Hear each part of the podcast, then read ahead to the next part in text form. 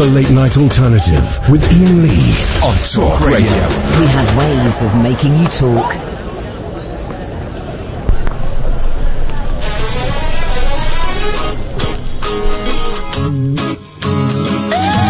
Pump it louder, please.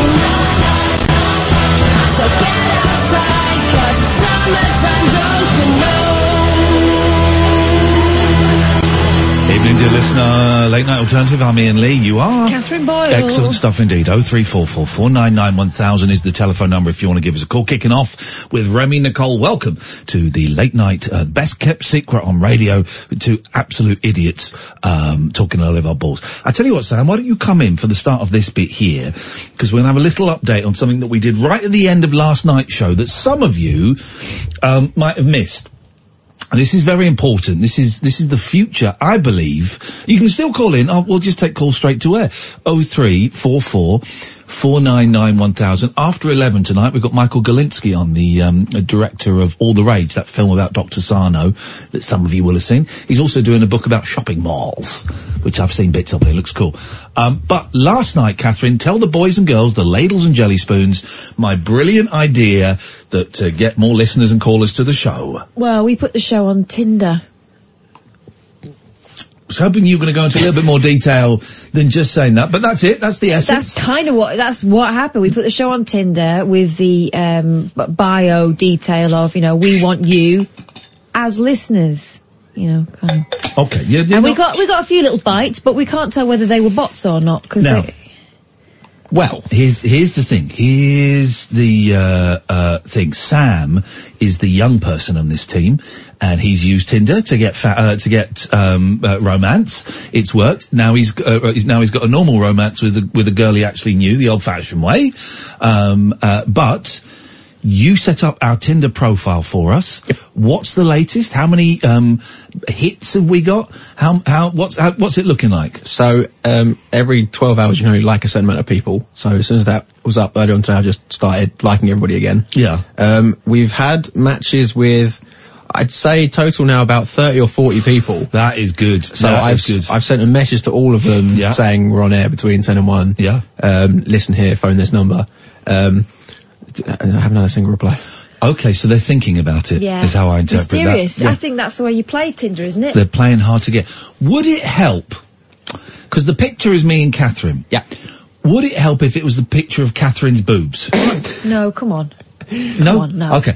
All right. Would it No, help? because then they'll just think that it's it's like a the, the, the phone numbers are pay as you. Yeah, exactly. We'll get some phone calls though. Okay. Well, all right. mm. Would it help if on the picture we put some text on the picture?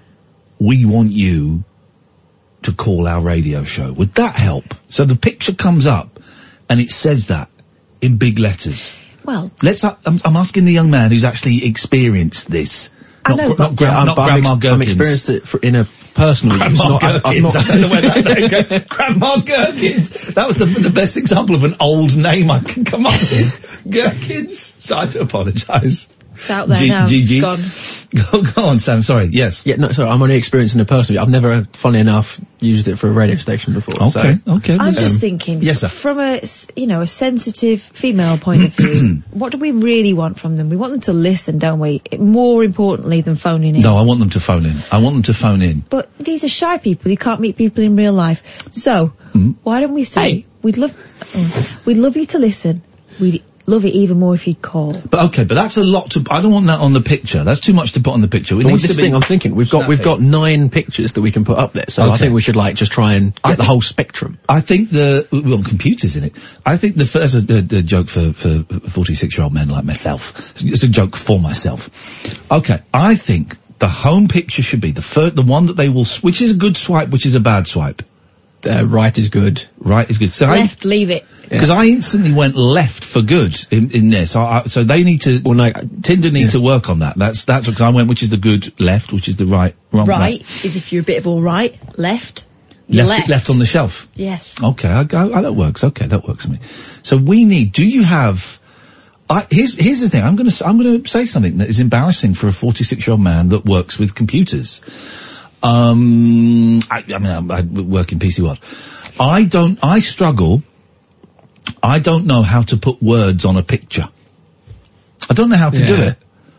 I, don't know. I don't. I, I I managed to work it out once but it looked lousy. Sometimes people put like, and it looks great, and it looks creative and artistic, and all of this stuff. Um, I don't know how to do that. So can we tweet? This is what we'll do. Sam, can you tweet and we'll retweet it, the original picture, Right. and then one of the listeners can put the text on it. We want you to call out, call and listen to our radio show weeknights from ten. Hashtag TLNA. Boom, and then th- then you can download it. You can rip it from Twitter, and you can then upload it to Tinder. Sure. Does that make sense? Yeah, that works. All right, this is it. This is going to happen. I don't You know. just we got no one has, no one has got. No back. one has replied. Okay. No, other than that one person last night. A very, very early days. This is what I think. Uh, can, can I call you Grandma Gherkins for the rest of the night? I think it's such an endearing, charming name, Grandma Gherkins.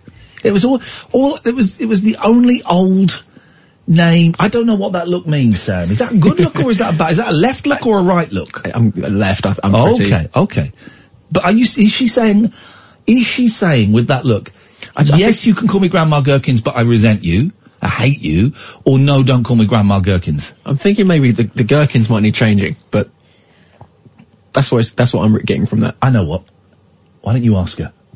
I'm not going to do it. she looks furious. You ask her. No, no, I don't have the nerve for that.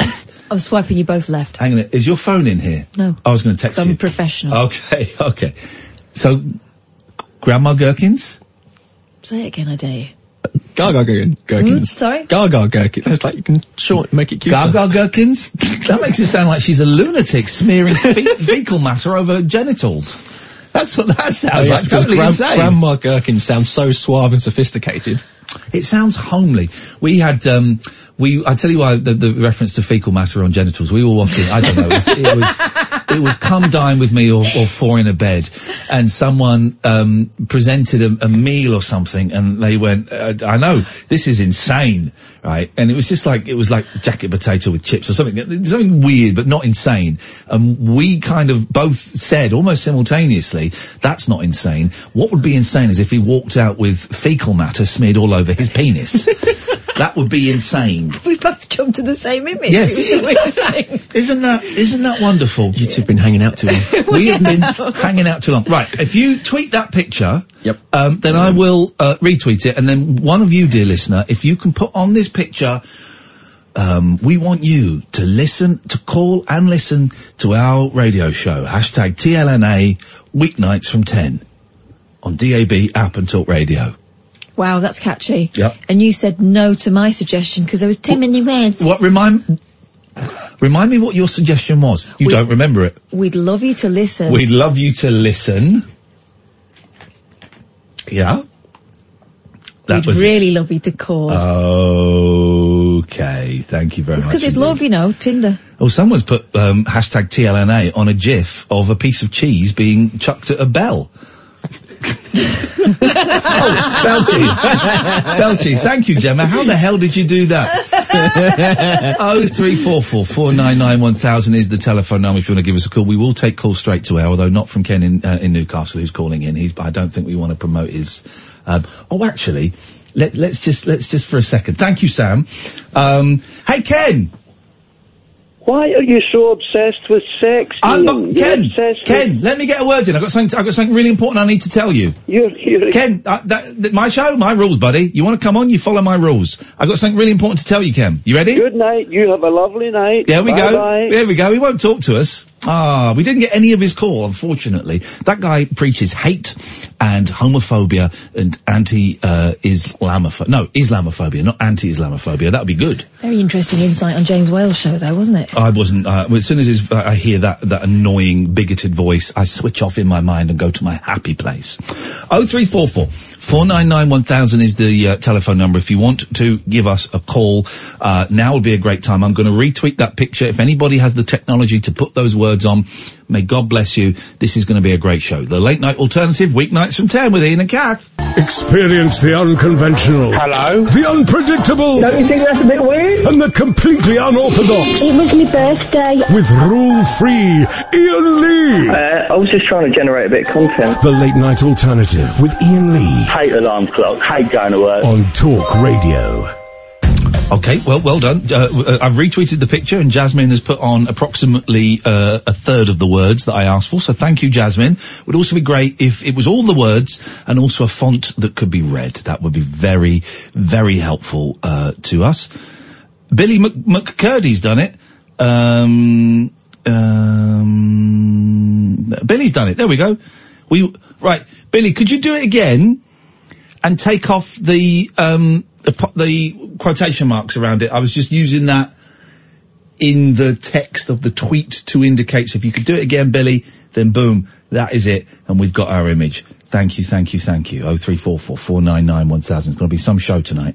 Very strong vibe. Isn't it we want you, dot, dot, dot, to call on us and? Isn't it more that? I'm, I'm, okay, it could Because, be, you but know, it's you're, like, you first know- of all, you're coming round to my way of thinking No. that the, the words are right, so thank you, well, that's great. no, uh, if we're going step. with this, Big step. if we have to go with this, You should be very proud of yourself. I'm proud of you. well, Sam's uh, proud of you. If we I know your to, mum and dad are disappointed in you, but God, that's something you have to so deal with on your own with them. Uh, Can't help you there. So, if you insist on this wording, which I think it's clumsy, but um, if you're insisting on this wording, we want you is the thing, isn't it? And then it's, but, but not not in a sexy way like everyone else on here. Is All right, basically what you're saying.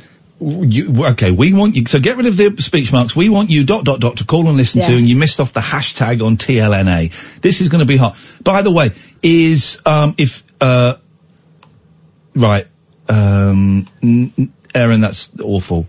Uh, Jasmine, oh, Jasmine, I don't even know what you're doing. Now you put the, the next third of words on, but on a different thing. Right. And, and Gareth, you're blocked. You've just used that FaceApp uh, on us. Let's go Yeah, you know what you're doing there as well. You're handing our information to the Russians. They can use our We'll, images. we'll talk about that in a minute. We will talk about that in a minute. Let's go to Jake. Good evening, Jake. Hey, how's it going in? Very, very well. I've got a bit of a sore throat, Jake, but I'm, I'm powering through it. Luckily, I made a mistake on my last Tesco shop. There's no such thing as a mistake. Uh, there's only, uh, happenings, happen start, happenings. And instead of ordering two, you know ginger, fresh ginger? Yeah. Instead of ordering like two little, um, little, little, little bricks of it, I don't know what it comes, you know, little, instead of ordering two little roots of ginger, I ordered, um, two kilograms of ginger. So I've got shed loads of ginger. days. So I'm going to make myself some nice ginger tea. Buy some lemons on the way home from the petty station.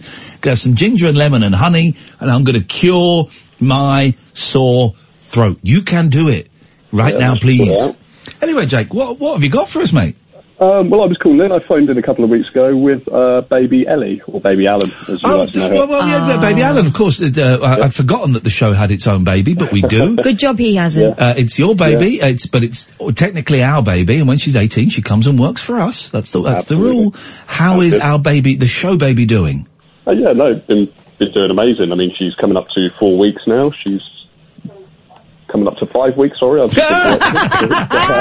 It's all a little bit fuzzy those first few is weeks, isn't it? bit, It's yeah. all a little bit sleep deprived.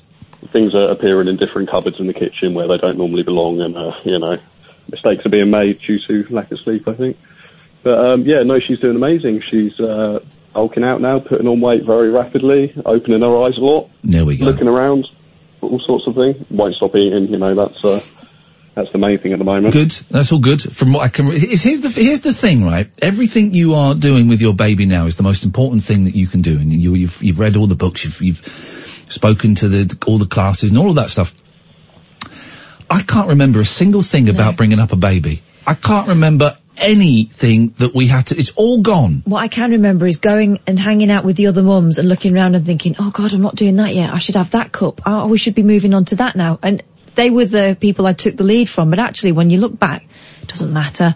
It's not like the kid's going to go, oh, I can't believe you didn't get me that Tommee Tippee cup Mm. until I was, you know, however many months old. It, it all comes in time. It all comes in time. But it does seem like you're kind of, it's like, like a computer game at first, isn't it? It's like the baby's crying. I've got to work out what goes where. Yeah, yeah. No, she's she's leveling up at the moment. If that's the case. Good. Boss So, level. Yeah, she's she's doing she's doing so good. You know, Nice I'm really Jake. proud of her. How are you feeling? Um, I'm doing really good, yeah, at the moment. Um, doing fantastic, you know. Um, the last few weeks have been intense, Yeah. but not in a bad way, you know, nothing like that. And sort of me and me and Mum are just sat having a quiet night tonight. Having a cheeky cheeky little uh, little spliff. Is it? I wish. No, Oh, no, no, no. well, of course, I'm joking, I'm joking. Well, listen, thank you for the update. Um, did, did our, we send some, did we send Absolutely, some? yeah. You, you yeah, got it, did I- you? Yeah, absolutely. I They think we spoke thanked to us you. for to- it. You didn't Yeah, thank me? I- They did. when? Oh well, uh, I think we phoned in. I think it could just have been Kath on the radio that night. I Right, believe. okay. Right, so- okay. Okay, so the guy, Apologies that, uh, okay, but alright. I'd you, like, I would like that sent back to me immediately. Please, because that is outrageous. Uh, well, good. I'm glad. I'm, I'm really glad. Catherine didn't pass those thanks on, and I think that says, I think that says more about her, Jake, than it does about anybody else in this situation. So I'm good. I'm glad. I'm glad. Uh, Jake, yeah, no, but thank anything you else? So much, you know. No, no, no. That's that's it tonight. I just wanted to give you guys a wee update and uh, just you know let you guys know what's going on. Thank you. Thank you very much indeed. That's Jake, and that's the uh, baby Alan. Uh, I've got. I think I've sent you one, Sam. Uh, if you can upload that as our main picture. Um, uh, D- D- Lewis, that's awful. I don't know what you've done there. Um, um, okay, okay. People are uh, people are starting to be very very silly. So the FaceApp thing, you're right, Catherine. It's um, oh, Lane has put one that says phone in assholes. Right. that doesn't help. uh, That doesn't help anybody. that really doesn't help anybody. Have you seen this one? Go on. Sexy locals in your area want to meet you. Call 03444991000 for some fun. Leno's Leno's put the text. I remember touch the truck. Okay. Thank you very much indeed. Right, we're, we're sorted now, so we don't need that. If anyone spots us on Tinder, if any of you horn dogs or horn bitches, oh no! that's the name for a lady dog. Boy, when you teach your kids that some swear words aren't always swear words, they're 50% good words. Oh, Oh, they really Daddy, what's a bitch? Oh. They really enjoyed Bloody. Yeah, they like bloody. Um, I taught my kids when we were going down the water slides um, that you're allowed to shout out swear words if you want. What? Yeah, I went down with my youngest and I let out a spontaneous yeah, and I said you're allowed to do that. Sam's looking at us. Have we got a, have we got a bite? No, th- there's just a s- small issue with the whole putting a po- photo with words Yes, on mate, it. yeah. Um, so the problem is, is that because By the way, I don't want problems. I want solutions. But carry on. I know it's fine. Um, so because you've um, put words in it, it clashes with when you look on someone's profile, you see their details comes up at the bottom of the picture. Oh, so we need it up the top. Yes. No, I, well, I've sent you one. That's, hang on. No, you sent me where it's at the bottom. This one. This one's at the top. Why don't you have you use that one? because it's also got text at the bottom. Right, can we do it with text at the top, please? the only one I've got with text at the top is phoning assholes, and I can't really. so can we do it with text at the the top, please? Um, so uh, Sam gets his thing. Um, Thank you. So go on, go on. Uh, fa- this face app. Well, Here's the thing. FaceApp was out before, and then it disappeared, and then it now it's come back. Yeah. What was FaceApp? What were they using? Oh, it they was a were- fa- it was an app for faces. I know, but was that not the gender swap? What the last time they put one out was gen, and everyone went nuts about that as well. Okay, well, then now there's the, and everyone's doing the thing, thing where it makes them look old. Everyone's doing it, but it's not hel- It's not good. It's not good. No, they've issued a privacy warning. Um, FaceApp is provoking a combination of delight and rep- repulsion, isn't it? Revulsion No. among the huge Repulsion number, Repulsion works. huge number. You repulse me. You revulse me. Mm. See, revulse isn't a word, so it's repulsion. So it's right. Carry it. Continue. uh, And that's why you repulse me. Did that come out? That last bit. yeah, I've got to work on that. Uh, that internal, I mean external exactly. monologue It's thing. bad enough the lower body incontinence. Never mind the Oh, okay, incontinence okay. of You the went there? mind. You went there? Okay, so- Well, you went there. There we go. Hmm. Repeatedly. FaceApp is provoking a combination of delight and repulsion amongst the huge number of people using it to turn themselves and each other uh, older. The app uses artificial intelligence written in red on no, it doesn't. No, it doesn't. It uses an algorithm. to change your photos, changing it so that users look older or swapping their genders for on stance. But the terms of the Russian-owned app, yes, I gave my seven-year-old a beard, and he looks he looks like an incredibly handsome twenty-three-year-old now. It's amazing. terms of the Russian-owned app have led to a number of warnings Ah. about what they could actually be doing with your photos. it's Huawei all over again. Go on. Listen up, dum-dums. When you submit a photo to the app to change how it looks, it makes its way onto FaceApp's servers, and it's not entirely clear what's happening when it does. FaceApp has to select and upload the user's photos to ensure it can be altered.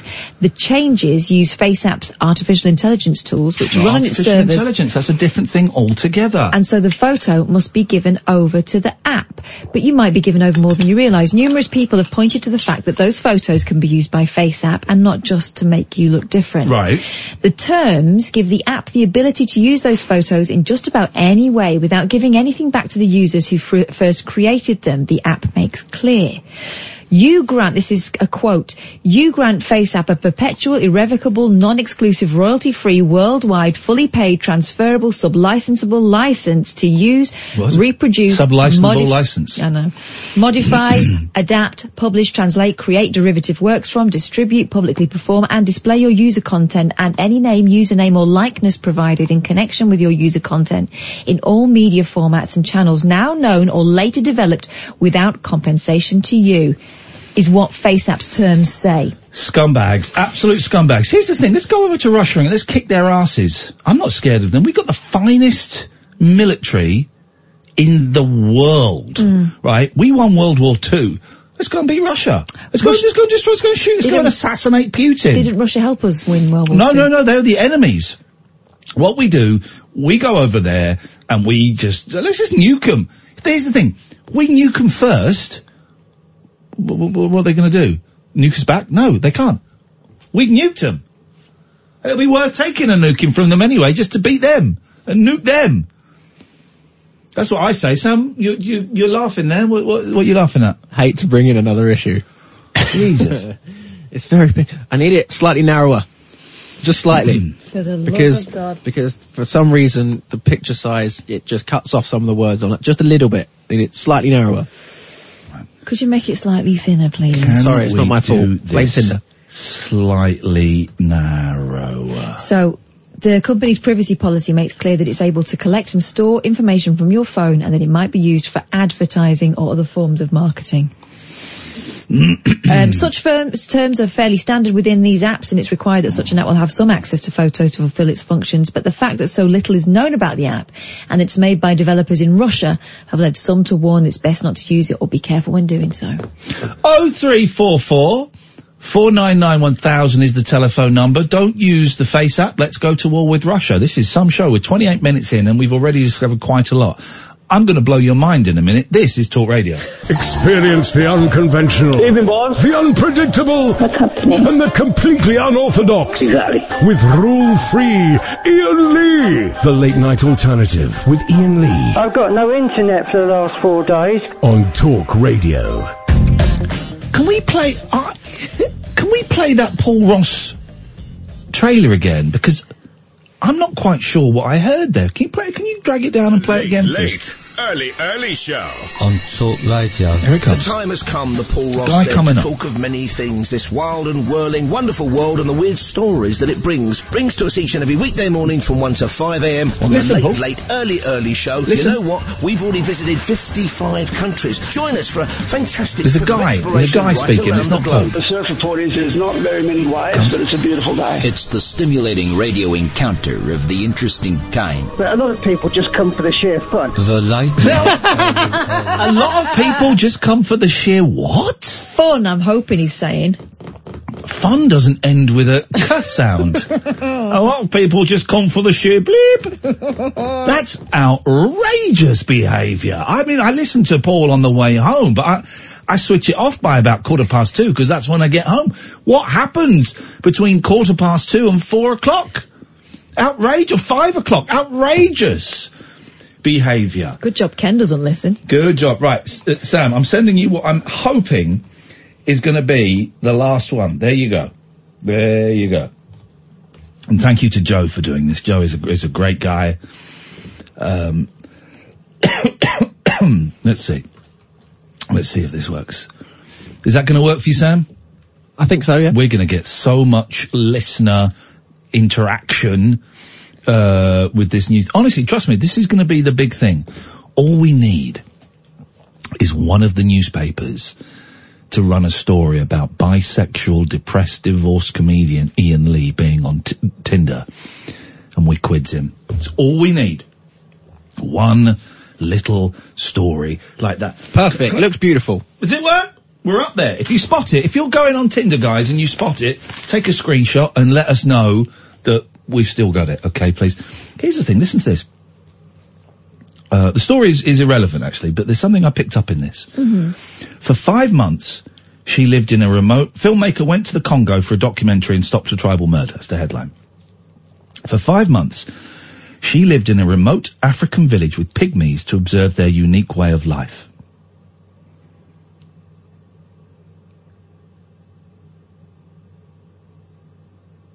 Do you want to read it again?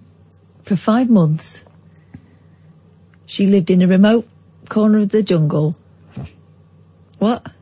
For five months, she lived in a remote African village with pygmies to observe their unique way of life. Right. Do you not find that sentence amazing? Why? I didn't know pygmies were real. Oh, shut up. I did not Shut know. I up. did not know pygmies were real. Come on. I thought it was like just like Indiana Jones, like stuff made up. I I genuinely, I'm reading that going, what? And he's a wee fella. There's a picture of him. He's a wee fella. Yeah, but they're only like four foot ten or something. I That's not. did not know that pygmies were real. I thought they were like Oompa Loompas. We're treading very, very close to racism, but I think No, we're just but, on the what right I'm saying side is, you thought it was a made up, made up Yes. people. Yeah, yeah, I did. I mean, they did used to get referred to a lot when we were kids about, yeah, you know. pygmies. yeah, I on. didn't know they were real. Honestly, I'm, uh, I'm not doing anything. I had no idea. I read that and I just giggled. I just giggled. I thought, oh, it's like, it's like if you read a story. For five months, she lived in a remote African village, breeding unicorns to observe their unique. It's the same. It's like I, I just didn't know. I did not know. Um, let's go to. Uh, oh, let, me, let me take this call number two because this looks like a, this looks like a, something fake. Hello, line two. They're gone. I thought so. Let's go to Nigel. Good evening, Nigel. Hello, good evening, Iain. I've rung you up because I'm I'm a bit stressed at the moment. Okay. Can I, tell, can I tell you, my phone's been cut off and my laptop. I'm on a, at the moment. I'm on a pay-as-you-go phone, the one I bought Mum when she was in hospital. Right. Okay. And it's five pounds for, for a couple of calls, course. And they won't put my. I'm sorry. They won't put my phone and laptop on until unless I pay four hundred pounds. It's um because I, I've I've not been paying very much for my bill each week, like thirty pounds at a time every fortnight and stuff. I'm not sure what I can do to help with this situation, Nigel. No, it's just that I I am I'm very annoyed that they can't put it put it on for at least a hundred pounds, which is a lot of money for me to spare next week. You know. Nigel, when did you last speak to your advocate that was supposed to be dealing with Uh, all these companies for you? Well, he hasn't been in contact with me, and I've lost his number. Is that because who- is that because you told him that you didn't need him anymore? No. Well, that's no, what you told no, us you need said con- to- I, that's- I can't find his number at the moment. That's what you told us you said to him that you didn't need him anymore. No, That's no, what no. 'cause I've been try- I wanted to ring him this week, but I can't find the number. no, it's just because you told us that you'd started dealing with the telephone companies because you didn't need him to do it. Well, because they weren't so strict as they are now, but I didn't think they'd be doing this to me. Thing is, Simon could have sorted something out that meant that right, whatever you offer, they're going to take off you. But Simon could have got you a better deal. But I've still got to pay the bill off. Is, is, is Have the you though? Have you though? Did Simon tell you that? Um, no, he doesn't know about this bill. I don't think. Okay, Nigel, you really need to find Simon's number and get. It wasn't that I told it's um, it's somebody else that he puts me on to that works. Okay, well, you need to find his number and speak to whoever that is there because you need them to help you sort this out. But, uh, so they're not gonna. I'm not. I'm not gonna be able to listen to the radio because I can only get it on on um, internet. Okay. And uh, I'm so depressed. I know you are, Nigel, and- but I, and I know you are, but It it's takes me off, Mum. You know, to listen to you on the radio and and, and talk to my friends on Facebook. Nigel. This is going to sound really harsh, but Nigel, this is going to Nigel. Please listen. This is going to sound really harsh, but I'm not sure what more what more me and Catherine can do to help. No, We- it's just that if I borrowed the money, I could have paid hundred pounds back a week. Um, you know, but it's it's finding someone who can lend me the money. You know. Well, no, it's not. It's it's it's getting it's getting out of that that deal with the phone company and get. I Yeah. pay I pay fifteen pounds a month for my phone. Mm. And, that, and of course, if, that's really cheap, isn't it? Yeah, Really. yeah. I pay fifteen pounds a month on giffgaff, and I get I get unlimited texts, uh, uh, unlimited calls, I think, and I get like twenty Mm. or forty gigabyte of data.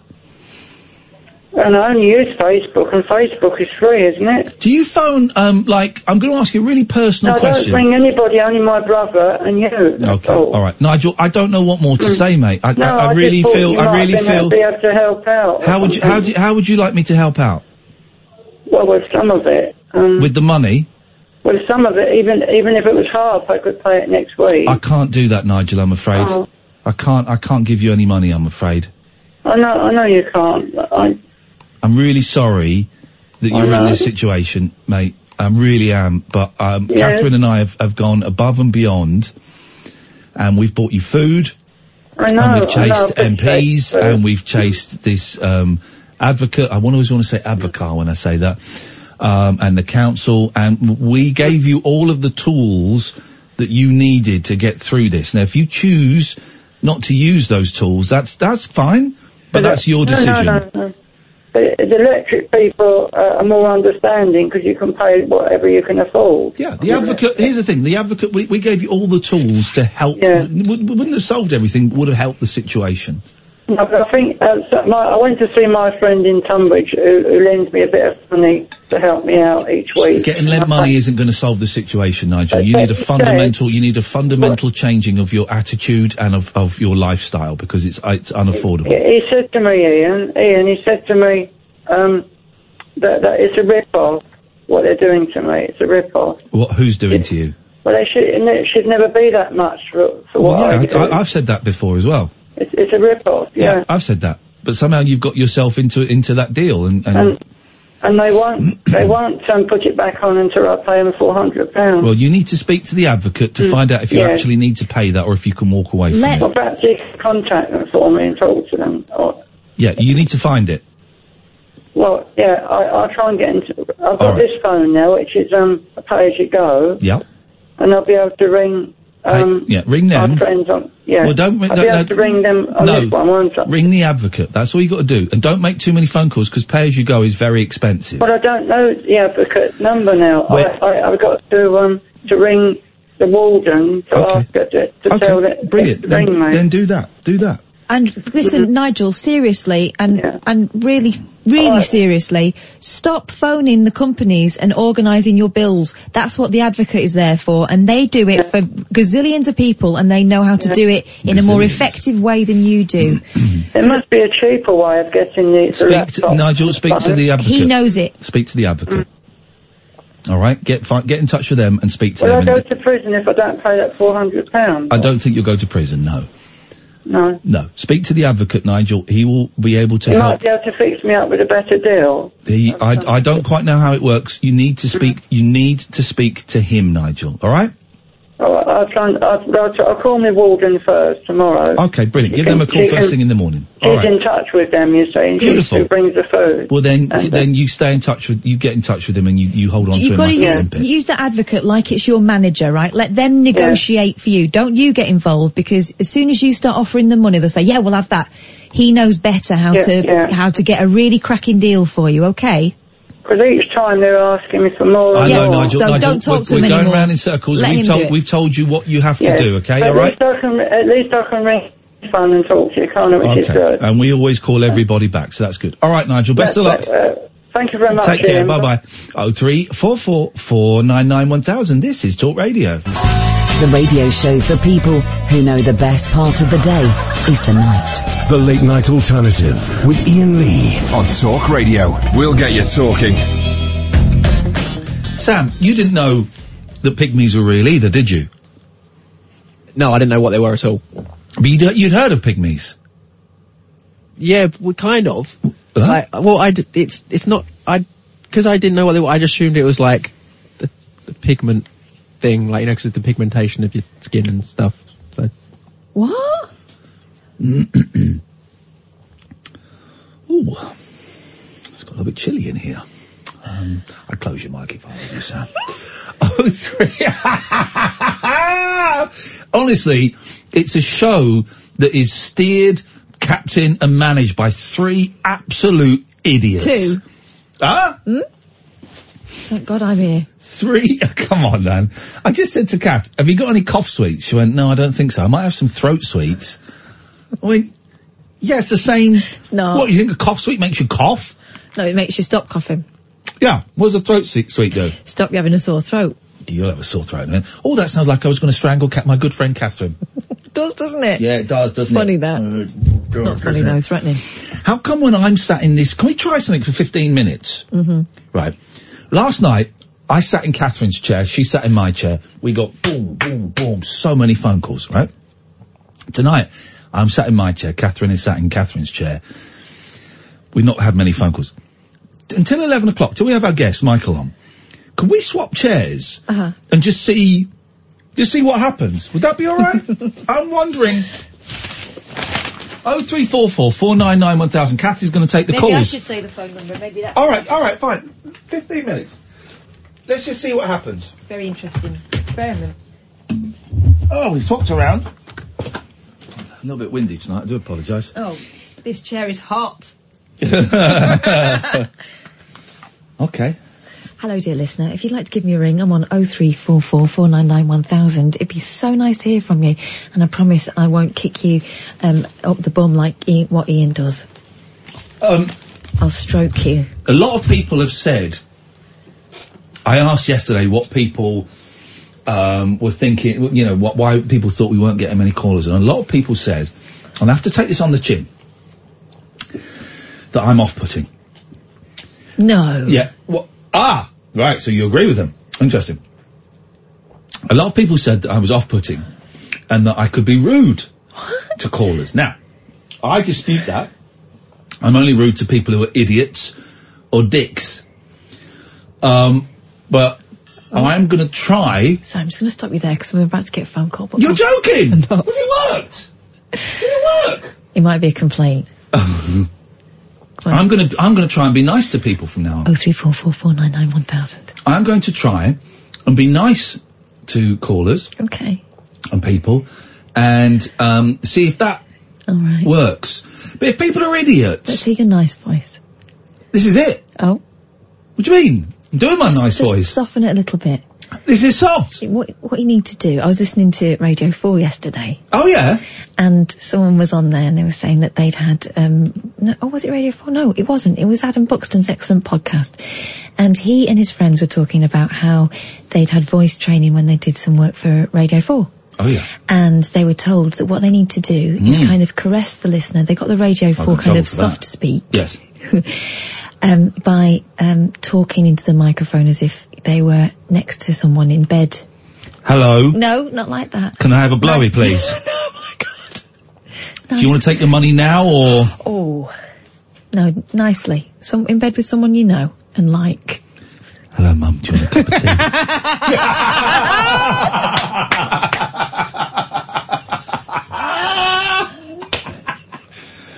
Shush now, Lorna wants to speak. Hello, Lorna. Would you like a cup of tea? I'd love a cup of tea. All right, Um, love. I'll just nip downstairs and get get it for you, darling. Okay, I live in a bungalow. I don't know how you can get downstairs to you. Take a spade. Go on, you talk, go, talk to her now, Catherine. Yeah, well, okay. Yeah. Hello, Lor- Lorna. Thanks for giving us a ring, love. That's okay. Uh, I just wanted to apologise because a couple of weeks ago I called you on the um, on one of your rabbit hole shows when you did it on Skype or something. All right. And uh, I found you. I don't know how I managed to. It accidentally went through to you, and you were like, "Oh, you're live here at the show now." And then I got all excited and managed to cut myself off. Oh. Oh, blimey. I'm sorry. f- I'm sorry about that. Oh, don't apologise. We cancelled the show after that phone call. We, We went stopped. home. We went home very upset. Yeah, went home, cried, we didn't. chucked a cat out of the window. No. No, Yeah. and I, I know you didn't because I saw the tweets afterwards saying about what a good show it had been. anyway, Exactly. so. So don't listen to him. He's full of it. What What did you want to say, Lorna, or is the time gone? I'm just saying hello. That's all because uh, I uh, I phoned last year to be one of the correspondents for the filling in the book, the journal thing. Oh. oh, yeah. Yeah, the and it, diary. ne- it never quite got as far as me. I No, was you know, on the list. it got ruined. it got ruined because we didn't put you first, Lorna. We should have sent it to you. It, it would still be going. book. I've got them in my boot. What are you doing? I've got the official book. Have you? taking my book. I've got. I thought I had both. I thought they'd been entrusted to me because you didn't What- want to see what- them ever again. No, the, the She said that she the wanted to be a diary. correspondent. Yeah, remember the diary that we used to send She wanted her? to be a correspondent. Is that what you meant, Lorna? You meant the diary last year, didn't you? Yeah, the diary thing. Why don't you Oh, but listen? yeah, no, Why no, don't you listen? No, I See think- now, No, you're both right because I'm... that's I, okay, Lorna. That was probably my fault. No, it wasn't. It was me. I wanted. Yeah, it was to your fault. be- You're right. I Yeah, wanted- exactly. I wanted to have the diary last year, but then now I do want to be a correspondent. Jesus Christ, Hey, woman. hey, hey! What? Patience. I'm being nice. Breathe. I'm not sure what I can be a correspondent of, really. You just let me breathe. What right. Sorry, Lorna. He's very discombobulated. I'm trying to be nice. So what is it? She, what is this she wants? Ask her. She's there. Don't talk about it like she's not there. I'd like to be. I'd like to be a correspondent for the TV. If I can. TV um, soaps and dramas. The TV soaps and dramas. Yeah, you know, like um, Like Hollyoaks late night when they swear. All right. What's happened on Coronation Street this week? Well, Gary's about to get found out, isn't he? He's um, murdered that sh- loan shark, and now the police are getting on to him about the roof at the factory. So, Not, not Underworld. uh, Underworld, yes. What was the um, what was the name of Mike Baldwin's nightclub in the late seventies, early eighties? Oh, do you know what? I don't know, and I've been watching those old episodes on ITV3. I'll give you a clue. It's it's the something club, and the word begins with G. the G Club, G R. the Grey Club, the Grease Club. G R A. Great. G R A Fiti.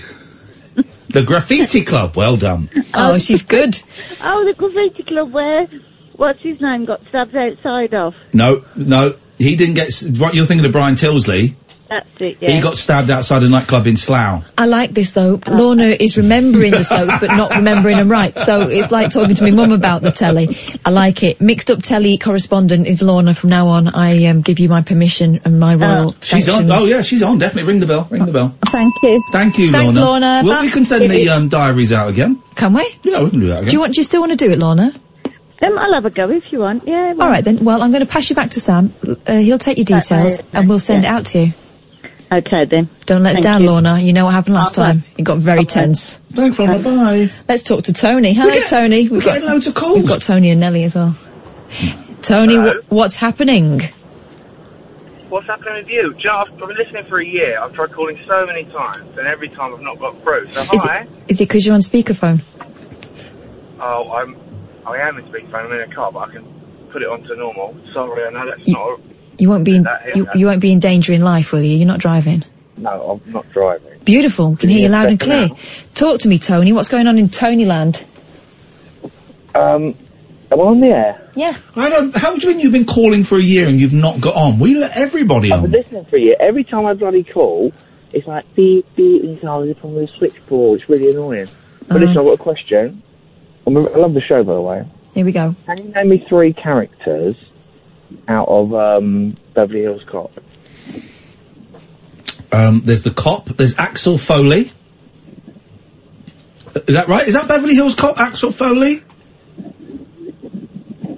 Have you lost interest, Tony, or is it just us? Hello. Yeah. Hello. Hello. Yeah. Axel Foley. Axel, yeah. Um. Oh, there's um the detective that Judge Reinhold plays. Yes. What's his name? Um, it's um uh, Rosebud, not Rosebud, Rosewood, Rosewood. Billy Rosewood. And there's another. Come on. I know. I know like five of these off the top of my head. Okay. Sergeant Taggart. Characters from Happy Days. Sorry, Three characters from Happy Days. I can name you ten characters from Happy Days if you wanted. Or oh, ten. Go on then. Can you beat ten, or are we going for ten? I don't reckon they're going to do ten, but go on, try. Right. Ralph Malph, Yep. Potsy Weber, Yep. the Fonz, Yes. Richie Cunningham. Yes. I don't, don't, Kath, I don't need help on this. Joanie Cunningham. Yes. That's five. Mr. C. Yep. Mrs. C. Yep. Al that runs the diner. Al Dinah, yeah. Um, Leather Tuscadero. Who? She was played by Suzi Quatro. She was the Lady Fonz. And Mork. Who's Mork? Oh, Tony. Mork and Mindy. But he's not in it. dun, dun, dun, dun, dun, dun. Yes, he was, mate. Mork started in Mork. I can do. I could probably do you another five. I didn't know that. I could do you another five if you wanted. Um, Ch- Chachi. Yes, that's what I was waiting for. Um, uh, Laverne. You, you totally owned me on there. Shirley. Yeah. You're getting spanked, Tony. Um, the guy that owned Al's Diner before Al was the guy that went on to play Mr. Miyagi in The Karate Kid. Um, I can't remember his name, but him. I need one more to make it fif- one more to make it fifteen. Knowledge about, haven't I? One more to make it fifteen. Um, um, um. Wasn't there a waitress? No. All right, you got me at fourteen, Tony. All right, three characters for He-Man. Get Oh, out of come get on. out of town, boy. Uh, let's have a word with Nelly because I'm. I was going to say I'm sure he won't get us to list things, but that's exactly what he gets us to do. That's his thing. Nelly, what you want? Hi, um, uh, hello. Um, the um, so I've got a bit of news. I was getting just let's get this out there. Um, I've got another baby on the way, me and my wife, uh, which is great. Congratulations. Congratulaziano. So, um, can I have my karaoke correspondence job back? Uh, no. He needs the money. Your baby needs to know Yeah. that that parents can be failures. Oh, well, oh, right. Well, Sing- I've got some kara- Sing, karaoke us- news. sing us a song and we'll consider it. What But, um, Sing us the theme tune Beatles? from Happy Days. uh, let me think. Oh, right. Okay. Can you just count me in? One, two, three. It's a quicker, it's a quicker tune than that, isn't it? Well, just you, you, you count yourself in, you prune. One, two, three, four. Sunday, Monday. Hang on a minute. You don't do one, two, three, four.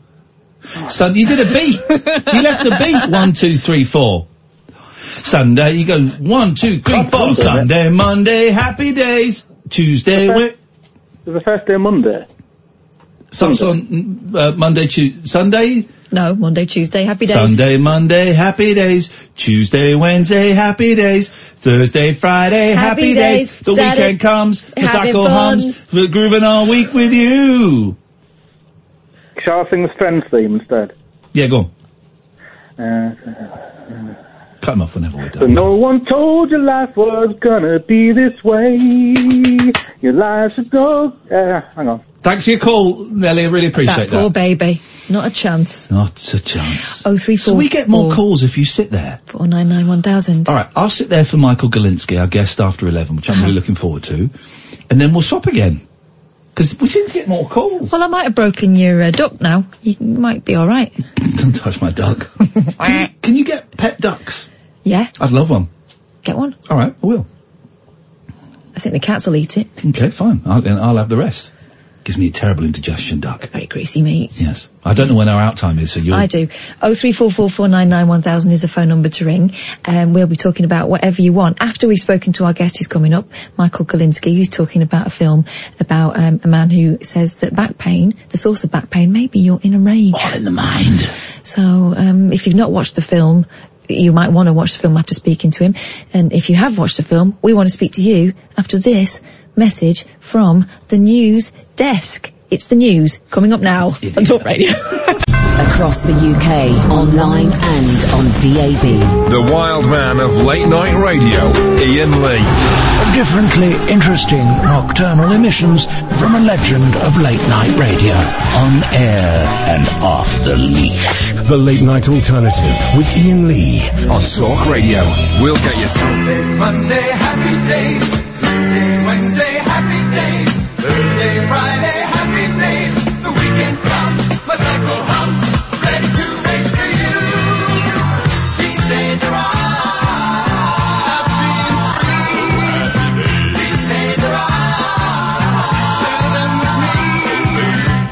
Gray sky, hello blue. There's nothing can hold me when I hold you. Feels so right, you can't be wrong. Rocking and rolling all week long. These days are ours.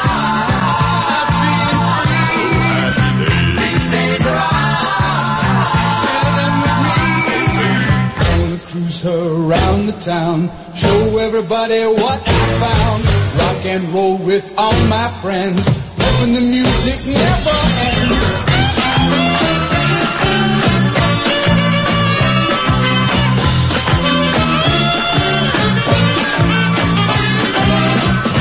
Monday, happy days. Tuesday, Wednesday, happy days. Thursday, Friday,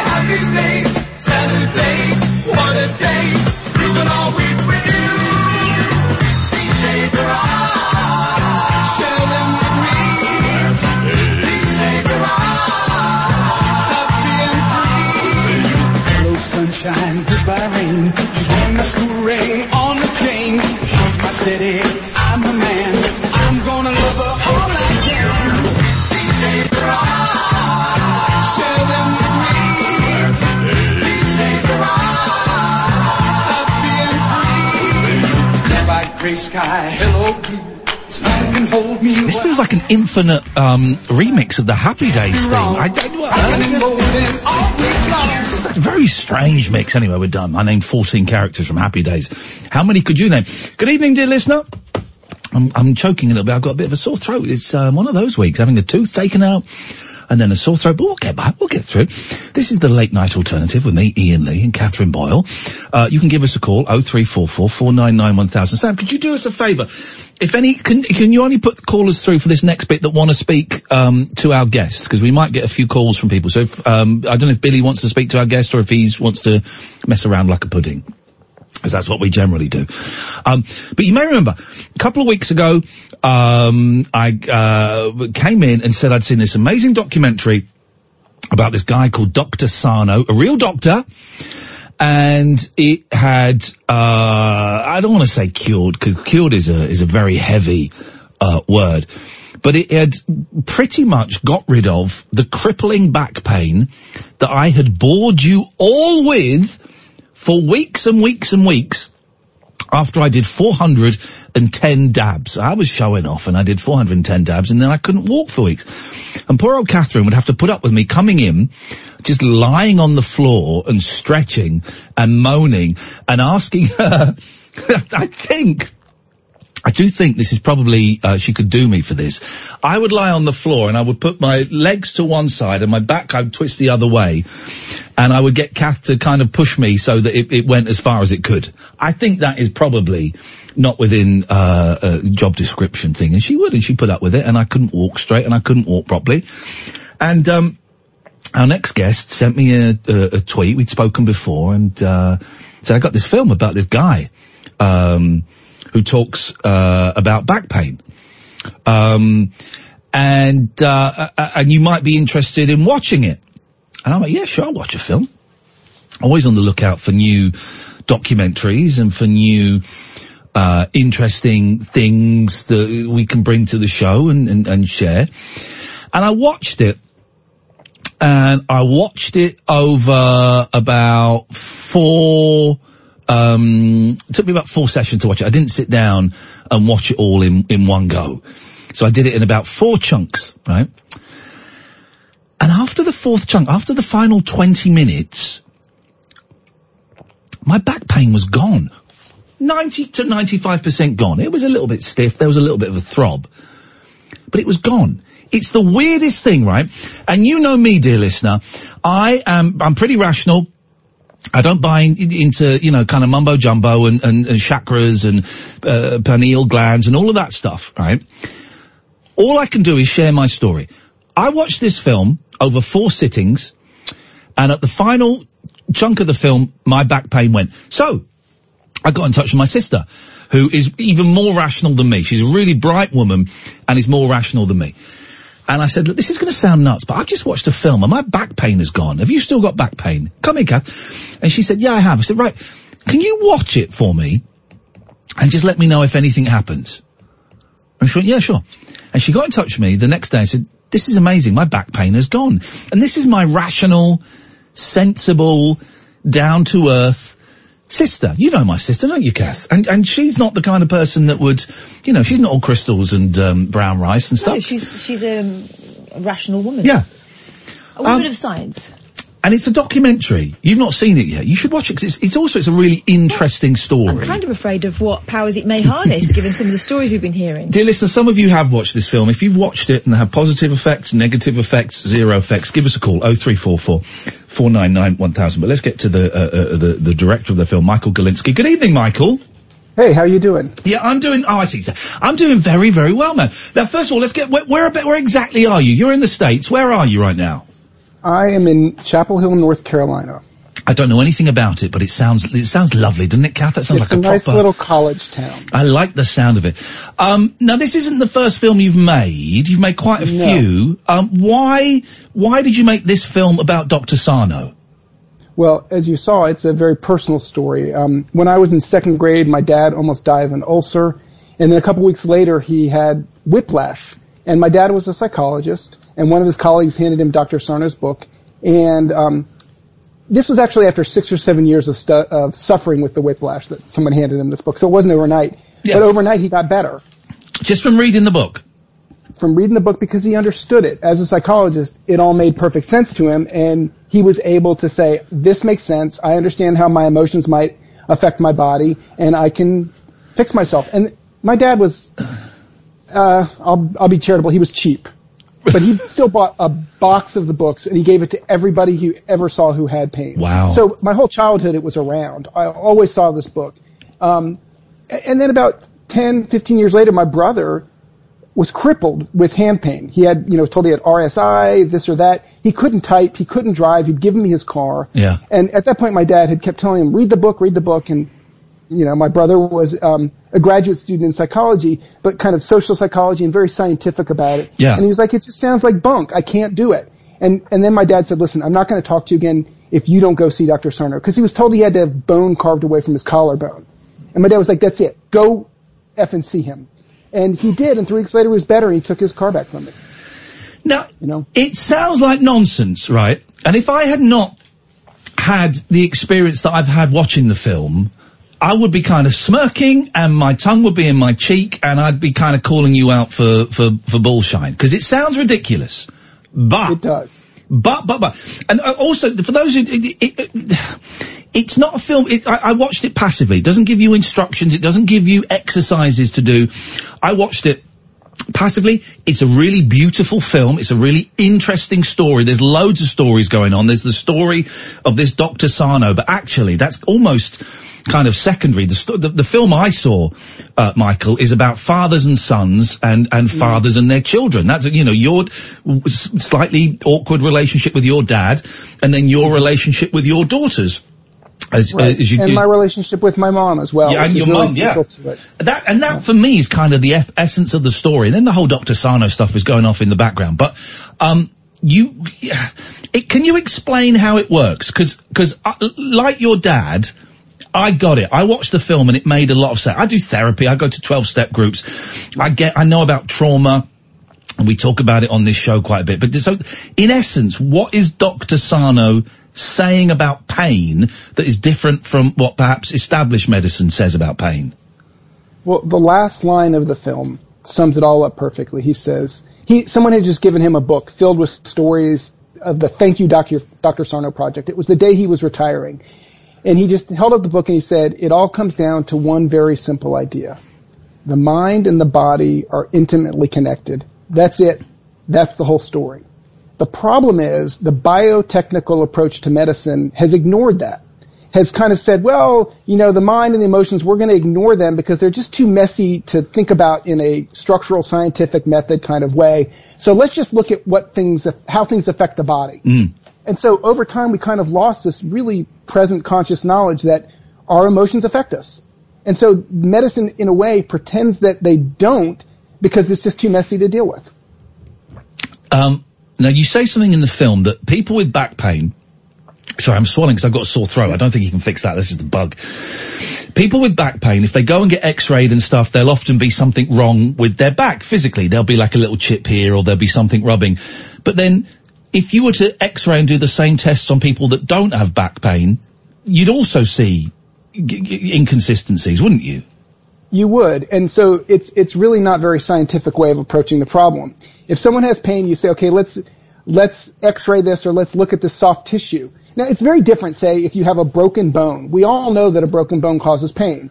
That's you know everybody who presents with a broken bone will have pain, but everybody who presents with a herniated disc or some kind of tissue abnormality does not. And they've done dozens of tests. There's actually a woman who writes for the New York Times right when we were starting this book, she'd written, um, I mean, this movie, she'd written an article about how there was a big study where they put 300 people in an MRI machine and the radiologist couldn't tell you who had pain. And she says, I wonder how this is going to affect things. That was 2004. 2006, she wrote about another study and said, wow, they're not really connected. She's written like five articles like that and she says, what the hell is going on? This isn't science. Mm. Like, there, every study, there's been no study that says, ah, you know, all these disc aberrations are proof that there's pain. It's just the opposite is true. Well, I, here's the, here's the thing. When when you sent me what the film was about, and when I started watching it, and the thing that really got it for me is that Larry David is in it. It was one of my favourites, you know. And Howard Stern, I'm I'm I'm a, I'm I'm not a massive fan of, but I'm more of. And the fact that they're in there at the start, both saying. He changed my life, you know. He he changed my life, um, and, and Larry David talks about weeping when he realised what Dr. Sarno was saying to him. That kind of got me in. But I was thinking, this is going to be some kind of new agey Deepak Chopra kind of uh, Ayurvedic type thing. But Dr. Sarno, he's a real doctor. He's studied medicine and he has, he came up with this the- how did he come up with the theory that, that pain, uh, specifically back pain, but other pains as well, are, are based, uh, uh, uh, formulated from traumatic events as a child? Well, so he started studying medicine when Freud was not completely out of vogue. So he had an understanding of the psychosomatic aspect of medicine. He, he passed away at the age of 93, one day short of 94, the day the uh, the day before the film opened. Oh, so yeah, he had been in medicine for a long time. Yeah. And you know what he was taught about back pain didn't seem to help. He was uh, t- he was working at a, um, in you know kind of a back pain clinic at NYU Medical Center for many years, and nothing he had been taught was working. So he went back to look at the data that supported bed rest and exercise and traction, and he found that there was not any. There wasn't any. It was just what people had done. So then he started looking at his patients' charts, and he saw that um, 80% of them had two or more other illnesses which were known to be what they would call psychosomatic, or in other words, mind-body related. So eczema, stomach issues, headaches, migraines. We, we know this, that like you get really stressed out and you get a headache. We know that when you get really stressed out, you get a stomach ache. So we know that there's this mind-body connection. The question is, when does that become chronic? And so what, what happened was, once he made that connection that, hey, maybe back pain is connected, he started talking to his patients and he would say, so what's going on in your life? And someone might say, well, you know, things are pretty good. I've got a good wife and, you know, our mother, my mother-in-law lives with us. Um, she watches the kids. He says, so that must be difficult having your mother-in-law there. No, no, it's great. She was supposed to be there for a month, but it's been seven years and it's getting a little, and he'd be like, you must really be pissed off. God, yes, I am. when they would finally recognize it, it's all that repression of it takes so much energy Yeah. you know and that energy it, it, it you see what happens when you hold that energy in your body The book sold millions. I've got it. I've not read it yet. The book sold millions. It was huge, but he he you show him in the film as still being a man on his own. The the not until the end when he gets called up before a congressional hearing or something. Uh, d- d- does it look like the uh, the establishment is taking him seriously? Right and they still aren't but what was interesting about that was someone had sent senator harkin who was a very powerful senator at the time dr sarno's book days before he was going to have surgery he explained that he'd been living on a cot in the hallway of the of the senate because he just could not even sit up and um, someone gave him the book and three days later he was better And then a couple months later, he was trying to get his his aunt had fibromyalgia, and he couldn't. He didn't make the connection, but he kept getting her.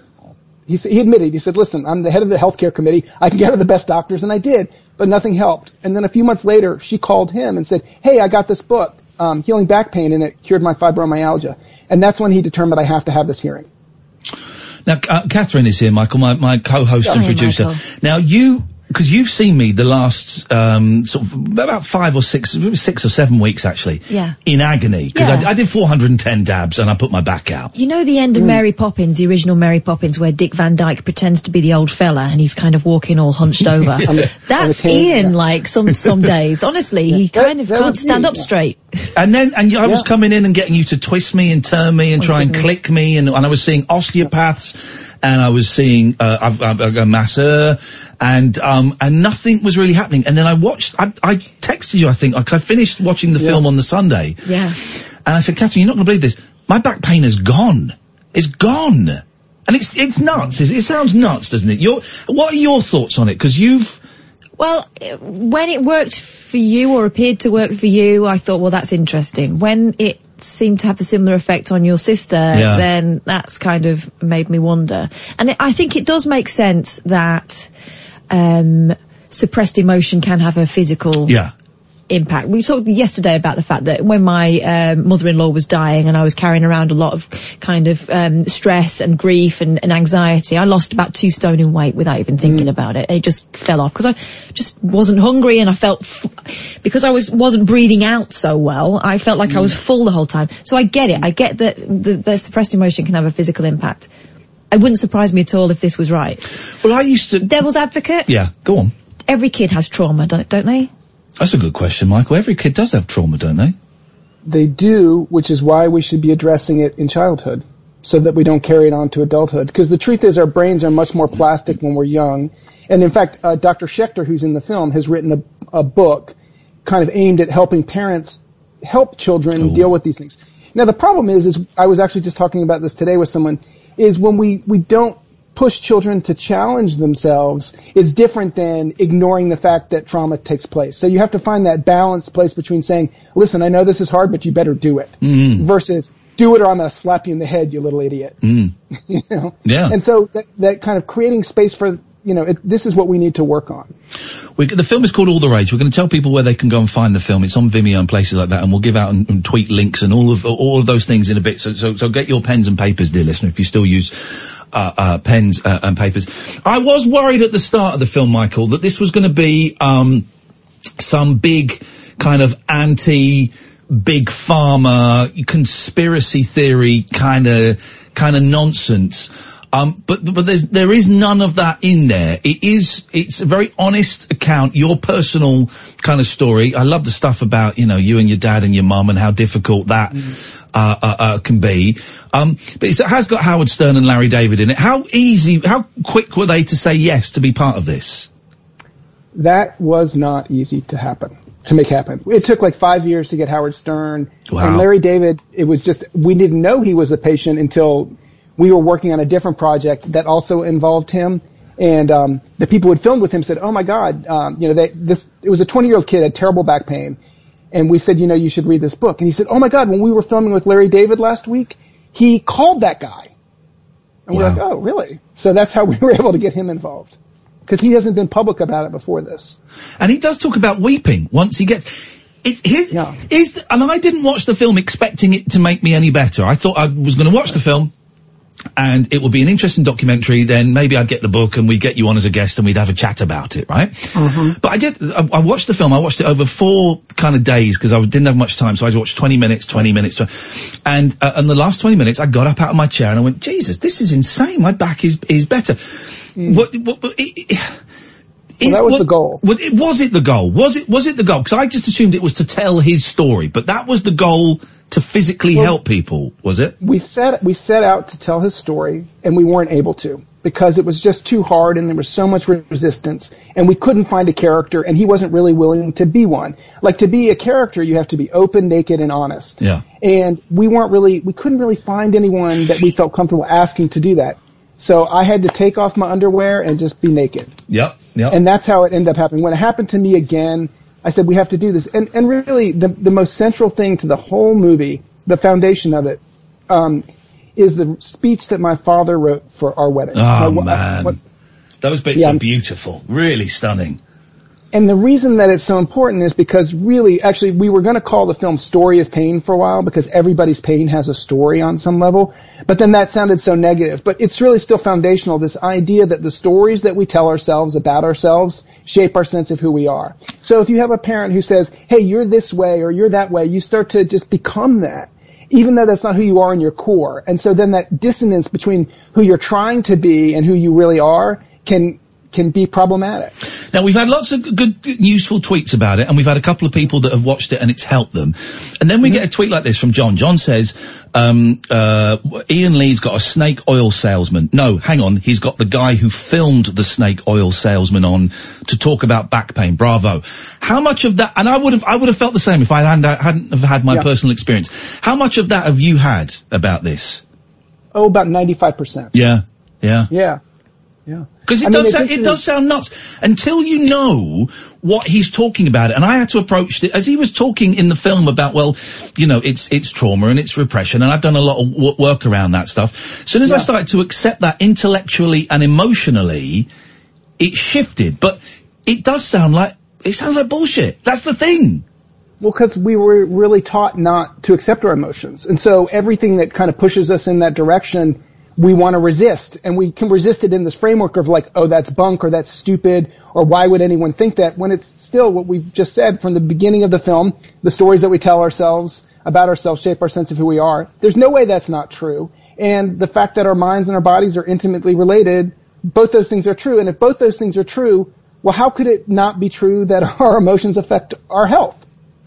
Um, he calls it TMS, doesn't he? What does TMS stand for?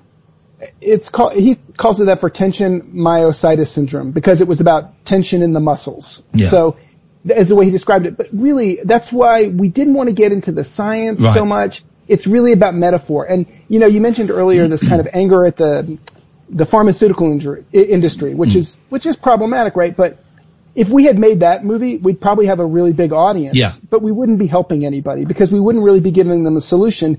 And the thing is, we're not actually giving them a solution. We're actually opening the door for them to discover the solution themselves. And that's how real change happens. If someone tells you two plus two is four, you don't really learn how to do math. Mm. If someone says, here's two of this and two of this, what does that mean and how, you know, count it up? When you actually have to process the ideas, and that's the way the film is really meant to work. It's like, it's not to tell you anything, but you know, allow you, semi-force you to have an emotional experience. And when you have that emotional experience, it changes you. I um, my, my, so my back has been pain free for the last couple of weeks. Ninety five percent. There's been there's been a little bit of stiffness and uh, you know, but that's it.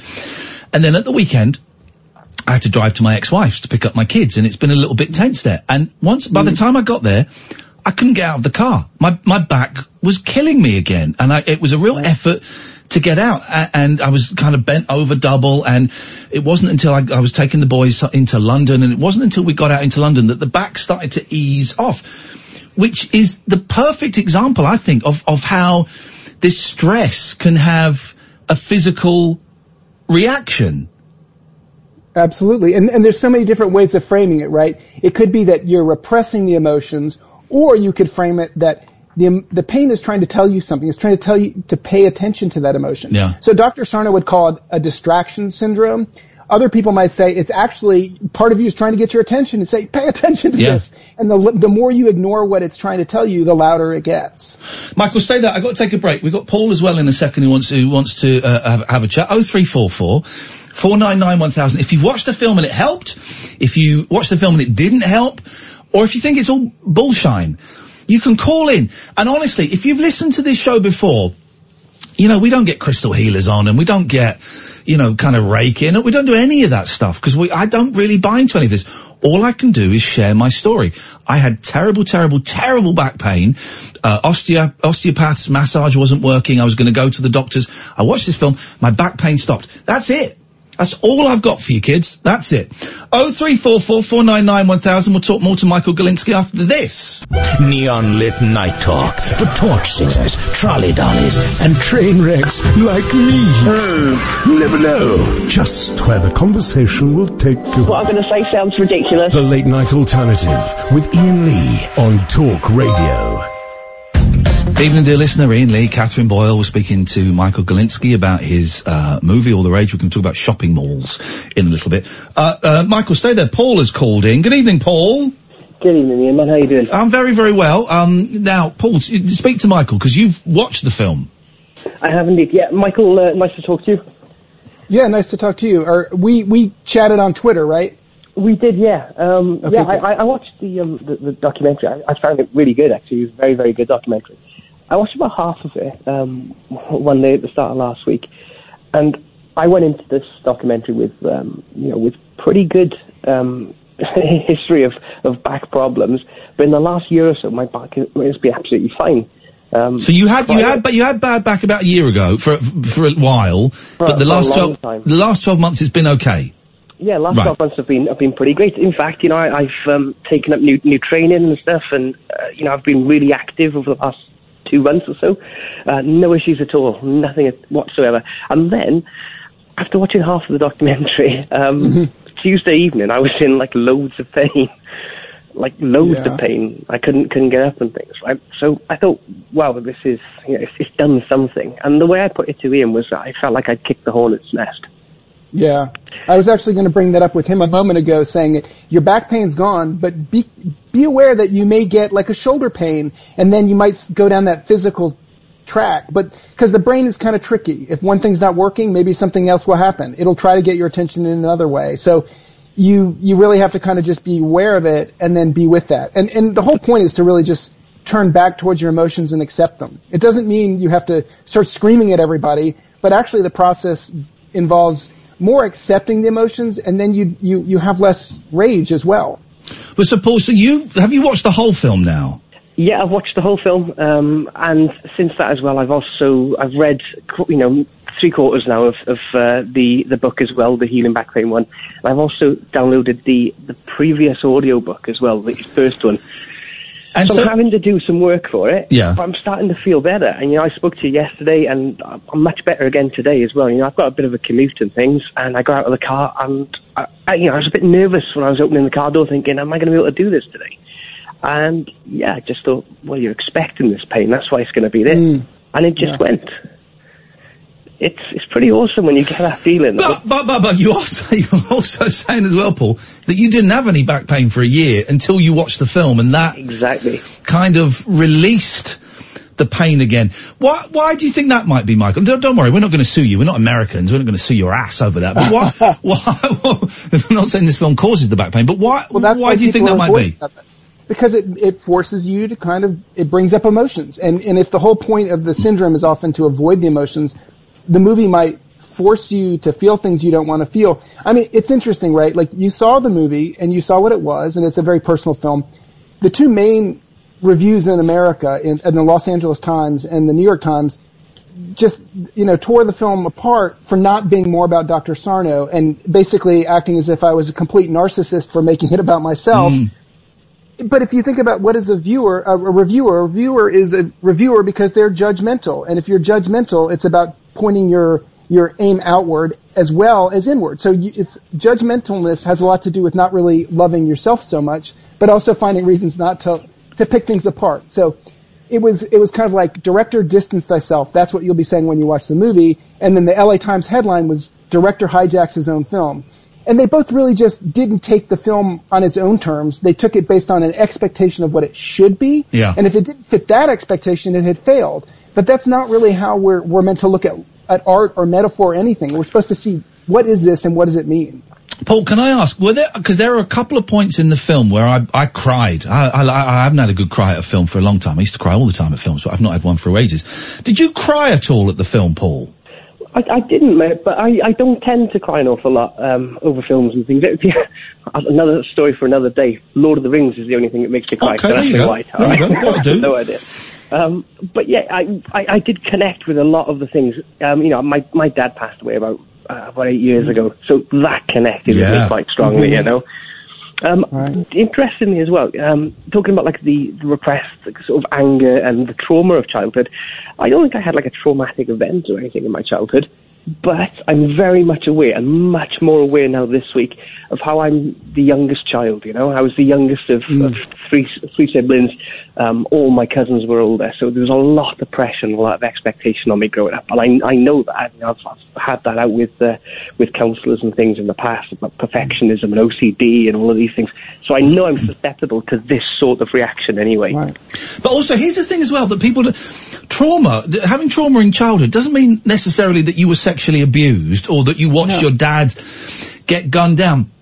A trauma can be, you know, at the age of five, you, you, your mum told you off and said some really nasty things to you. You know, it can be something that seemingly is quite trivial. It doesn't have to be, I got raped when I was eight, you know. It, it, it, mm-hmm. it, that, that trauma doesn't, we say the word trauma, Michael, and everyone thinks it has to be something huge that happened. But it really all, what it really matters is how do we respond to that event. So it goes back to kind of like these ideas of resiliency and, and how we, how we react to it and respond to it. And, you know, one of the things that helped me more than anything else was a book called, um, The Presence Process. And one of the doctors involved in this work pushed me to read that book and I ignored him and then he pushed me to read it and I ignored him and then he pushed me to read it and finally I read it and I did this 10 week meditation program. And it really, so week three was the most powerful for me because it, it basically is about if you're mad at somebody, you have to recognize that that's about you and not about them. Maybe they did something that was awful, but it's your mm-hmm. response to that awful action which is causing you the problems. Right? You could just accept what happened, or you could say, I have to sue this person, or I have to attack this person, or I have to take them down. But when you realize that it's about you and you can respond rather than react, you have so much more power over your own life. Paul, thank you for that. Let us know how it goes. I, t- I did cry in the film. Um, man mm. alive, when you're reading the speech that your dad wrote for your wedding, mm-hmm. that you then read at your brother, and by the way, I love your brother. Your brother's just like the mm. coolest. You're then reading that speech. Oh, I was gone. I was gone, Michael. It, it, it was, it was beautiful. The whole thing was, was done. Do you film everything? Cause there's some really intimate, what look like home movies in there, like when you're um, p- placing your dad's ashes in the sea. There's loads of stuff. Have you always got a camera in your hand? Not always, but a lot. And what's interesting actually is my mom is not in a very good place right now, and I am taking a lot of pictures. But when I when I threw those ashes in the ocean, as I say in the film, that perhaps sometimes the camera was more of a shield than a tool, right? It was keeping me from having Yeah. to really be present and deal with those emotions. Now, as I'm shooting with my mom, it's more about being really directly present. So it's really, how do we use that thing? And, and, and I will tell you this, I, when I watch that scene at my brother's wedding, I can't do the Q&A. Like, Right. cause it's so emotional to me still every Mm. time I see it.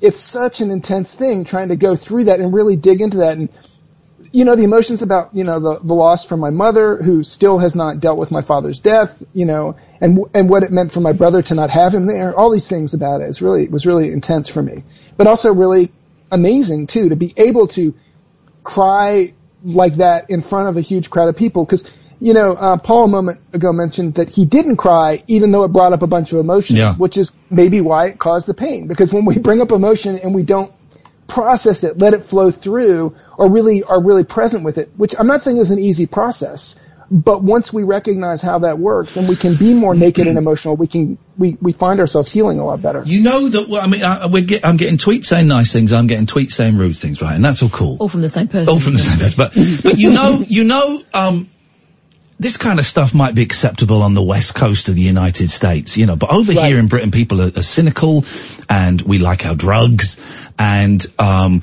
the, to, uh, uh, you know, I'm kind of taking a punt doing this. And I was saying to Kath during the break, I feel a bit silly saying all of this stuff on the air because I know how stupid it sounds. I watched the movie and my back stopped hurting. I know how stupid it sounds, but I also know that it's true, uh, and that it happened.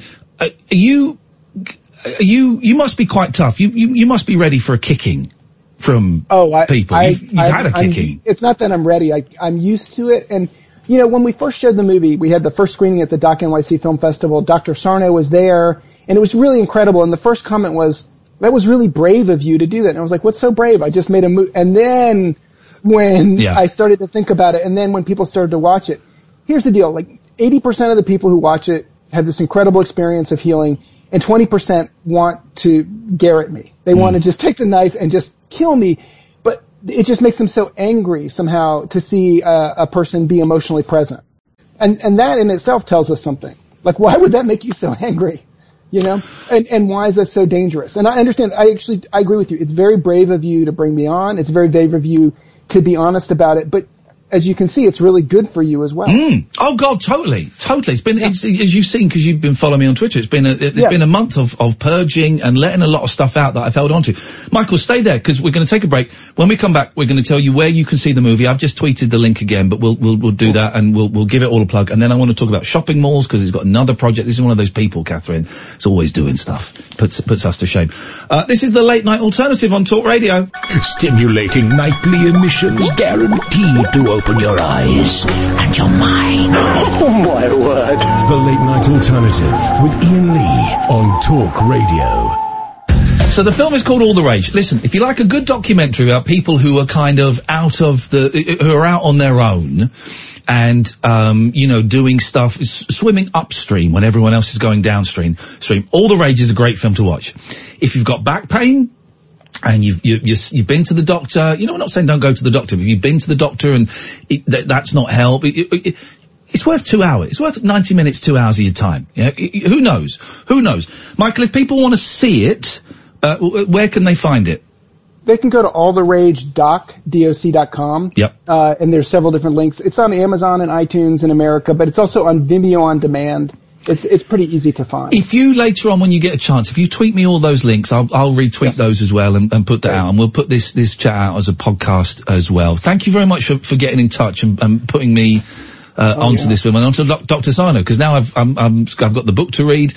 My sister fell down the the rabbit hole on YouTube. There's loads of lectures on YouTube and stuff like that. So thank you for that, Michael. Genuinely, I Yeah. really appreciate it. Now, By the way, I fell down her rabbit. I, she's a wonderful painter. no, th- listen, this is the thing. You mentioned this. That's not my sister.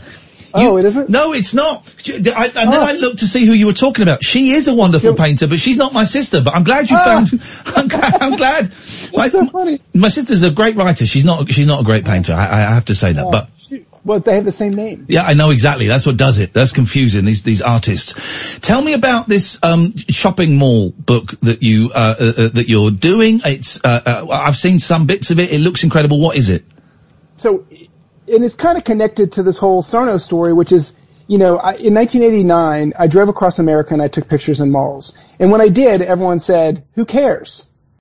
Like that's people in malls. But 20 years later, when I found the slides, um, they were all of a sudden it made sense, and it was kind of ahead of its time to kind of consider taking malls photos. Because if you Google malls 1989 now, the only pictures you'll find are the pictures that I took. Because it turns out I'm pretty Wow. much the only person who took pictures in malls with people.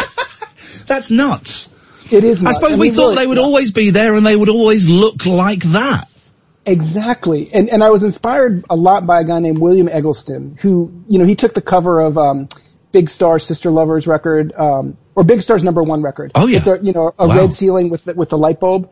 He was from Memphis and he was really adept at like noticing colors in their setting. And so he was the first person to have color photos in the Museum of Modern Art. And everyone said, well, that's just a napkin holder on a table. Who cares? But 20 years later, people are like, oh my God, that's Yeah. what the South was like. Yeah.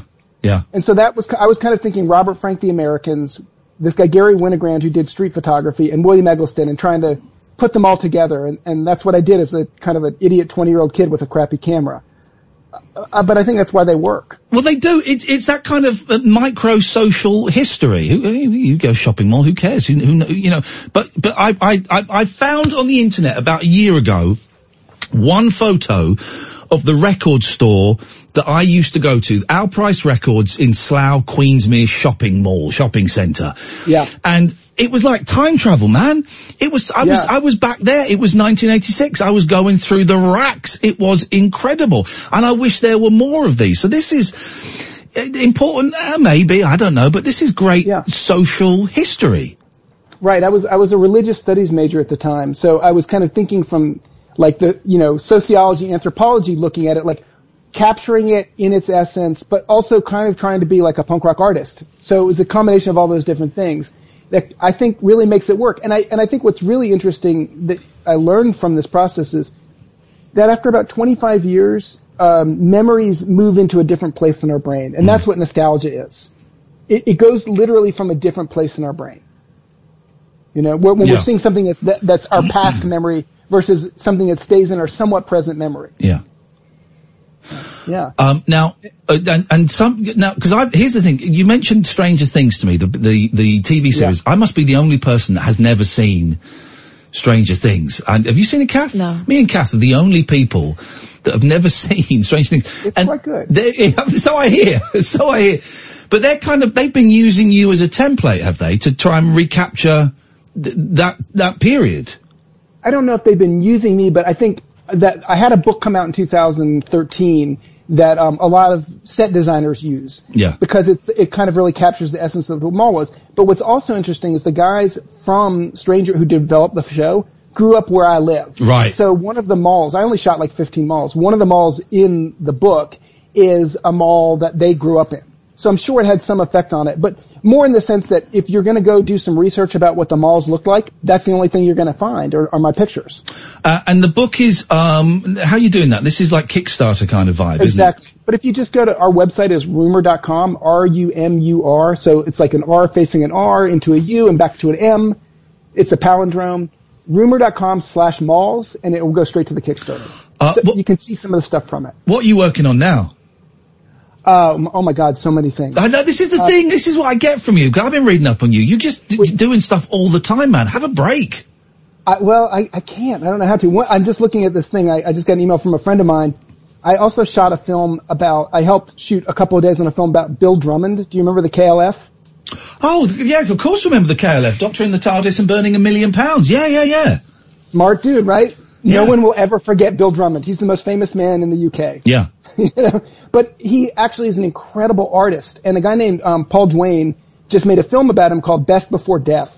Because Wow. he's been doing this project where he's going to 10 different countries and he's doing a series of like almost performance pieces, you know, um, wi- involving paintings. And I was lucky enough to shoot that, but that's actually playing right now in the UK at a bunch of festivals. Oh, wow. But okay. actually, so I was telling you this is interesting, and I'm going to give you a sneak peek into something, but Here we go. um, it's very connected to the Dr. Sarno movie. But we were making a film about kind of nature versus nurture, Mm. you know? So it's mind, body, nature, nurture, right? And it's because when I had my two daughters, right after my father died, I had my second daughter, and the woman in the hair salon in the corner said, you have to go for a boy. And I said, well, hell no, I am done. And then I walked out and I remembered that I was a sperm donor. And I probably had a bunch of boys and they wanted to know who I was. So have you, hang on, have you gone to find them? Well, I, I put myself out there and nobody found me. So for 10 years I've been filming all these characters. Yeah. But like I said, my mom is not doing well. In January, she was in the hospital in the ER with pneumonia, and she had a 165 beats a minute heartbeat. She was so I did not think she was going to make it. And I got a text from my cousin saying, "Hey, I just got off the phone with your daughter Holly. Do you remember you were a sperm donor?" Wow. So I have recently met my 26 year old daughter Holly, who's awesome.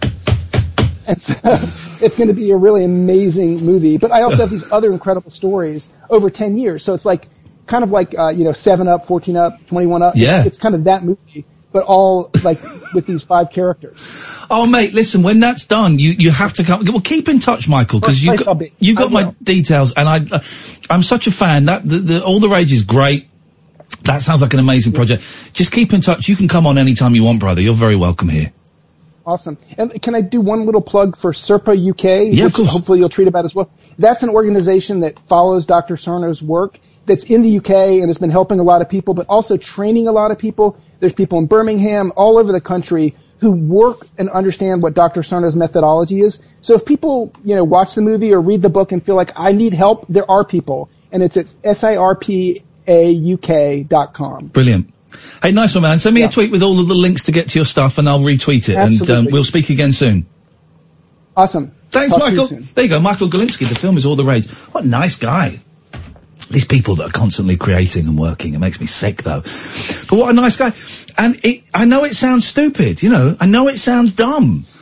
Uh, but it, it, that's my story. It worked for me. I watched the film and my back stopped hurting. Pretty much, apart from an odd twinge here and there. It's crazy, crazy world. 0344 499 1000. But people on Twitter are saying that the phones aren't working again. Well, apparently it is. They are working now. We've just tested them. Well, yeah, no, because that, the the problem with the phones before was not that no one was getting through, but that some people weren't. We, but we did it back to back. What do you mean back to back? He phoned, then I phoned. straight away, Lane, phone, Lane, phone now. Apparently they put a new um, system in that when it goes down, it Right. resets itself. It takes five minutes, so that five minutes might have Five been the trouble they, that they were Right, having. Okay, Jesus. So We both got through straight, straight away. So yeah, but some people haven't been getting through. That's the thing. Yeah, but after it was reported, you, you saw us both test it. Yeah, yeah, yeah. But the, but also the, the last time that people weren't getting through, two calls were getting through, but then more than two calls weren't getting through Yeah, but at a time. So it was so line three wouldn't. Do you want me to try again now? No, I don't because it, okay, if, if you're saying it's reset itself, then it's We think it's it working. has, but yeah. that's that's that's what we're working with. Is it a phone system that that that cuts out from time to time? That's it. That's the best we can do. That's it. Jesus Christ. Let's play a trail. Stimulating nightly emissions guaranteed to open your eyes and your mind. Oh my word. The Late Night Alternative with Iain Lee on Talk Radio.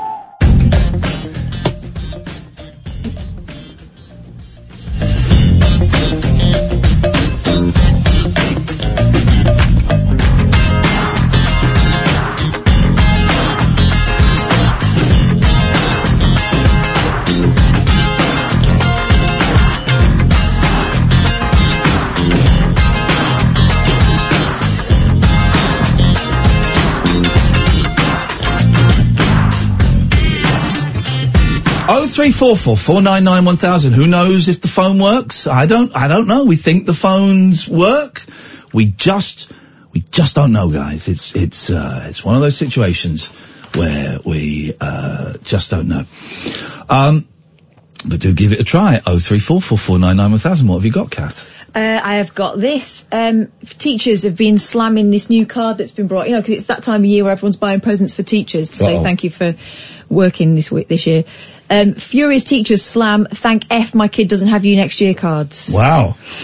Jesus. According to the Mirror, as summer rolls around, parents may consider buying a card and a gift for their child's teacher to thank them for their hard work over the last year. But if you think your little one's teacher hasn't been quite up to scratch, one company are now offering you the chance to buy rather rude cards featuring messages such as, thank F my kid doesn't have you next year. Yorkshire-based greeting card and gift company I'm not going to give them a plug, are selling the quirky cards on their, on their website. And while the designs are pro- proving popular, it seems they haven't gone down well with educators. Well, what a surprise. Why would it? Stacey Dennis claims the range has been met with furious backlash from teachers. She said, we've had lots of messages from teachers on social media who think that our products are insulting and rude towards them. We believe they're great fun, as do the parents who have nearly cleaned us out of our stock. Other cards say things like, nursery teacher, the only job you find yourself saying, don't lick that. No, what does that mean? Oh, nursery teacher. The only job you'll find yourself saying, don't lick that. Don't lick that. And- okay, because all right. Yeah. As my child's teacher, I completely understand why you need so many holidays. As well as cards, uh, they've been selling bottle labels which can be stuck to teachers' favourite tipple saying, sorry, my child is the reason you drink, so have this one on me. So Lane is saying, I've just tried again. I get the whole message thing and that music, and that's Right. it. Okay, I'll ring the engineer. What a world. What a world we live in. Um, if anyone else is having trouble with the phones, let us know. Let's try. Let us try. Uh, right. Could you drag Vic down to line one, please? Thank you very much indeed. No, you can't. Here you can. Yes, you can. Hello, Vic. Hello, Iain. Vic. Uh, glad to listen to you again. It's morning here. Um, I was just listening to the back pain guy, Yes. and I'm not knocking it or whatever, but the qu- question I've got to ask you is, Yes. you mentioned having the back pain after you did 400 dabs, which I presume are sort of sit-ups. Yes. Well, no, it's a Uh, dance. Did you? A dance? Oh. Yeah. Well, well. Get, get hip to the scene, Uh, Grandad. One I haven't. Sorry? Get hip to the scene, Grandad.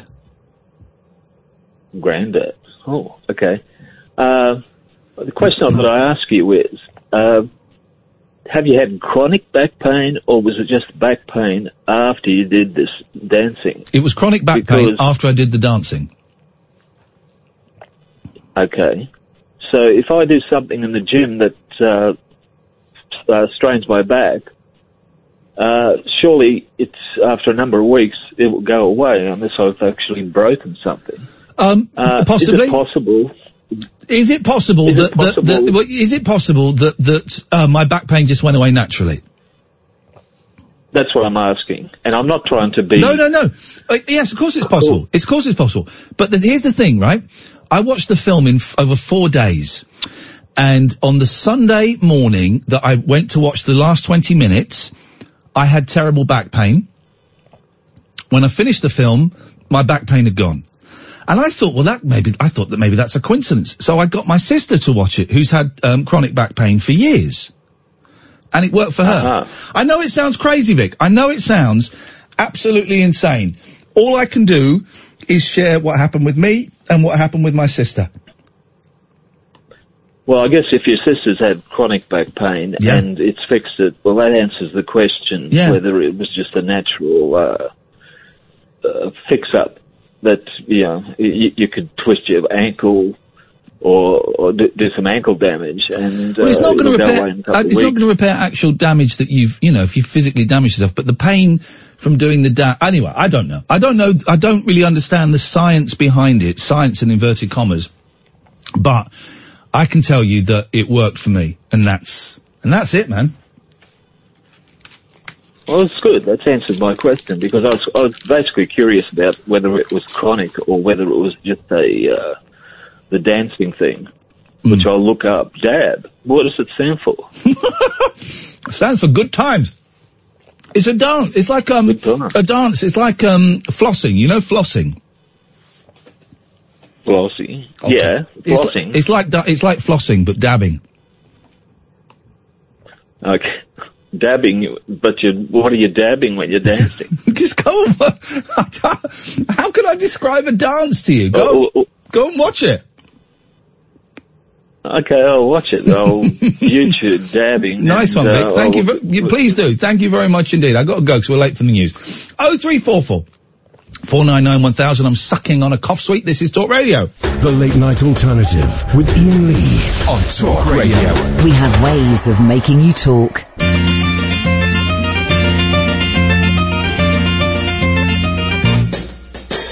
Hello world, hear the song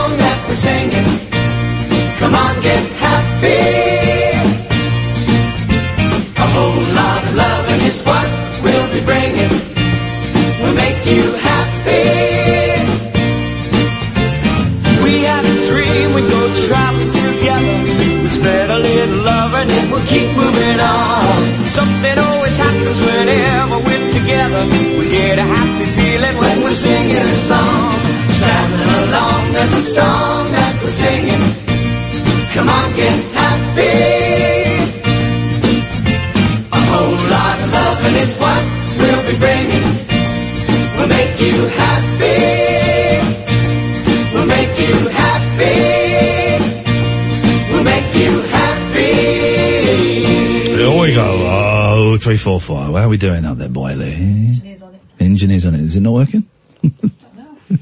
Lane! If you're lying to oh, whoa! We don't need the Partridge Family theme again. Lane, if you're lying to me, I'm going to kill you. I will hunt you down and I will kill you. If it turns out your phone is crap, I will hunt you down and I will kill you. I've opened up Skype on my computer. So if you, um, you can Skype in Hey Rabbit Hole Show because I can't remember the login for the talk radio. Skype that I'd set up on here. So Hey Rabbit Hole Show, all one word, guys, or um, you can try 0344. In fact, if you if you could try 03, if everybody listening could call 0344 499 1000 now, that would be awesome. Just say, yes, I can hear you. That would be awesome. That would be very helpful. Thank you very much indeed. My throat is going, man. Um, um, um, um. Now, this um, Gimps, the Gimps, the Gimp story. You seen the Gimp story? Have you seen the Gimp story? Talking saw, to you. I saw a GIMP story, but I'm not sure it's the one you're driving at. No, it is. So Quite a frightening thing. Yeah, some, now, here's the thing. This is how the difference of, of um, newspapers. Some newspapers are doing the story of a man dressed as a gimp wandering around a small village being sexually inappropriate as, as, as it should be done. You know, as a guy going around who's cre- causing, uh, is, um, uh, is doing sex crimes is the word I want Yeah, to say, but I can't terrorising think of the- people. Yeah, yeah, yeah. That's, that's the thing. Uh, committing. That's the word, committing. But then, um, uh, but that, now the star is doing it as though it's a little bit of sexy fun. Oh my god. This is the world we live in. Gimp poster. Cops warn, warn of copycat pervs on the prowl. This is slightly toned down from yesterday's um, Gimp story. Copycat Gimp suit attackers could terrorise the country, experts have warned. Oh, they could. They're creating uh, killer clowns. Yeah. Again, that's what they're doing. And They- Momo. They're creating killer clowns. Ex-Scotland Yard detective Peter Bleksley spoke out after a masked prowler struck in a Somerset village. The former star of Channel 4's The Hunted said, "In the case of the killer clowns, that is that the guy? You see, is that the Yeah. guy? Yeah, it's the guy we met. Yeah. In the case of the killer clowns, that became a craze out of nowhere. And potentially, unfortunately, now that a picture has been publicised and gone out on social media, it could inspire other idiots to do the same. This is a character born of TV shows like American Horror Story Uh. that are about murder and horribleness. If this idiot or idiots are inspired by this kind of show that is designed to horrify, they clearly have an intent to terrorize and harass people. Um, a suspect has been uh, arrested, but police fear there may be others. So far, there have been 14 official uh, reports. Criminologist Professor David Wilson said it is about striking terror into people by wearing a mask and dressing all in black for sexual gratification. Locals in Claverham, Claverham say they have been terrorized by freaks in bondage suits since 2017. The latest attack came when a man charged a woman, grunting and touching his groin. God. Uh, Avon and Somerset Police uh, said it. Okay. Uh, then we've got the Star says, Gimp hell is no joke. Um, eh, they- well, they're saying it's no laughing matter, but yesterday the whole thing was done as the whole thing in the Star was done as a joke for crying out loud. Look, we've got phone calls, so maybe the system is working. Let's go to. Uh, hang on a minute. Hang on a minute. Can I drag a call down there? Mhm. Right, you you do something while I just, just reset this on my phone. What have you got? All right. Uh, okay. Do you remember the other day I was telling you about the um, shop in Vancouver that was trying to shame people into bringing their own um, bags for life because it- oh, bags for life. and so it, it was putting um, embarrassing um, pretend adverts on the side of these bags that it would give out. Yeah. Um, well, it's backfired. A Canadian store's attempt to help the environment and gently shame its customers into avoiding plastic bags by printing embarrassing messages is, uh, has not gone quite as planned. This is according to the New York Times. Far from spurring customers to bring their own reusables, the plastic bags, variously emblazoned with Dr. Toe's wart ointment wholesale, or into the weird adult video emporium, or the colon care co-op, have become somewhat of a surprise There you hit. go, you see. Of course, they'll be selling on eBay for an absolute fortune, guys. That's what they do. Some of the customers want to collect them because they love the idea of it. David Lee Kwen, the owner of the store, Vancouver's East West Market, uh, market told the Guardian newspaper. The store began the campaign this month, printing up a thousand bags with the eye-popping slogans. Shoppers who chose to use a plastic carrier would not only be charged fif- uh, five cents a piece, they would theoretically walk out onto the street with the cringeworthy messages for all the world to see. In smaller print, the bags revealed the true purpose of the campaign, avoid the shame, buy a reuse, bring a reusable bag. The grocery store's Sly campaign reflects how the nation is trying to become more environmentally friendly. On Monday, Prime Minister Justin Trudeau announced the government would seek to eliminate single-use plastic as early as 2021. Um, so yeah, I want to start a plastic revival. I think we need to bring, bring, uh, like Justin Timberlake brought sexy back. I'm bringing plastic back. We need to bring it back. Love plastic. It's the, it's the greatest. It, it can't have only have existed for, it's, it's only had it for like 40 years. Come on. Here's the thing, right? Yes? I used to have a collection of bags inside bags mm. inside bags when I had my first flat. Oh, I've got two drawers full of bags. Exactly. When you live on your own, you don't get through them as fast as you get through. well, I used to use them for bin bags. And I remember going into my Like bin pedal bag, bin, tiny, tiny yeah, bin, tiny my bin. bin bag drawer, Yeah. and they had crumbled away. Oh, so they, well hang on a minute. You're, so hang on a minute, You're were they saying David Attenborough's biodegradable a liar. Someone's lying. Those bags from, I would say, early 2000s were crumbling away. Okay. Someone ain't telling the truth. Sam, when I restart phone box on this side, does it restart it on that side? It doesn't. So could you put a caller through for me, please? Because I was unable to do that, and then I've restarted it, and it's it's gone to buggery. Um, so do you want to put who? Hello, who is this caller, please? Uh, is it me? Yes, you. It's Simon. Hi. Hey, Simon, how you Uh, doing? You, you know, I'm not too bad yourself. You good? I was, I was literally just phoning in because you asked, you know, you said, um, is that, if that people could phone in, uh, and I did. let, you know, let you know that it, that it's all fully working. How's your day going so far, Simon? Yeah, it's good. I've uh, had, had my little one, so she, she, you know, obviously did the whole putting her to bed and bathing her and that. She's meant, she's crazy little girl, but she's good fun. How old is How Um, old is she? She's five. Yeah, yeah, yeah, And I'm, I'm considering taking it to Disneyland um, in March, but it's kind of like also working out that it's going to cost me about two grand. So like Which Disneyland? The one in Europe or one of the California? Yeah, the proper one. Yeah, we went to Euro Disney and we did it, and the boys loved it. They had the first ever toffee apple. They didn't know they were real. Um, but it's expensive, man. Yeah, it's yeah. expensive and it's I've. I've got a friend. I've got a friend who lives sort of out there, so it kind of hotels and that sort of stuff isn't a thing. It's just obviously flights and then everything else whilst you're out there. But it'll be worth it. She'll like it. Like, she'll Well, like it's it. creating magic for them. Yeah. But um, I, I want to know how you get hooked up with one of those VIP passes. That's the thing where you get to Oh, yeah, you, they, you, that, yeah. you get to jump the queues and, and stuff like that. You know, proper not you know the proper I celebrity think, thing. I think you, I think you just have to pay like four grand or something. Oh, in that case, I mean, easy, do it. If, if you if you really loved her, then that's exactly Yeah, what well, you do. On a on a DJ's wage. Um, Kath mentioned there about, or you mentioned there about um, a drawer full of bags. Yeah. I've actually got a drawer full of those charity bags that gets put through the door. I don't know if you, I don't know if you have that sort of thing Yeah, down we where you do. are. We do. I and half the time they don't come and collect them again. No. Well, I get about three a week. I've literally got, well, I counted them up the other uh, well, a couple of weeks ago. It's probably got 500 bags there.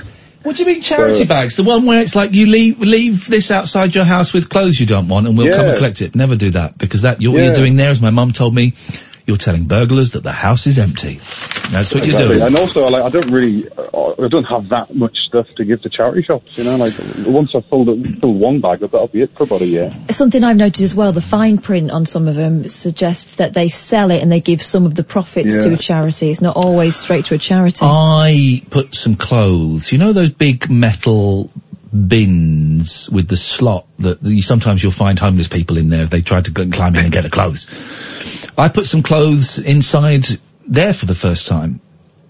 Oh, it was disgusting. It was horrible. it was. It was. I, think I think those ones go direct to the shop though. Those, those are actual official. But my stuff was too. My my stuff was too. Uh, was too good for that. It's not wasn't good enough to to take it to a charity shop, but it was too good for that. It was. Oh my god, the stench. Oh really? The stench of fetid I think they turn it clothes. into rags, don't they? They like rag it up and then I don't know. They turn it into rags. Turn into ra- I, I- I heard that like any clothes that are sort of, uh, you know, like the ones that because people give clothes to charity shops that are, you know, aren't, aren't particularly growing up. I'm not saying you give them soiled ones, but you know, Some people do. soiled or- Some people do. Disgusting things. Yeah, Dirty. yeah, yeah.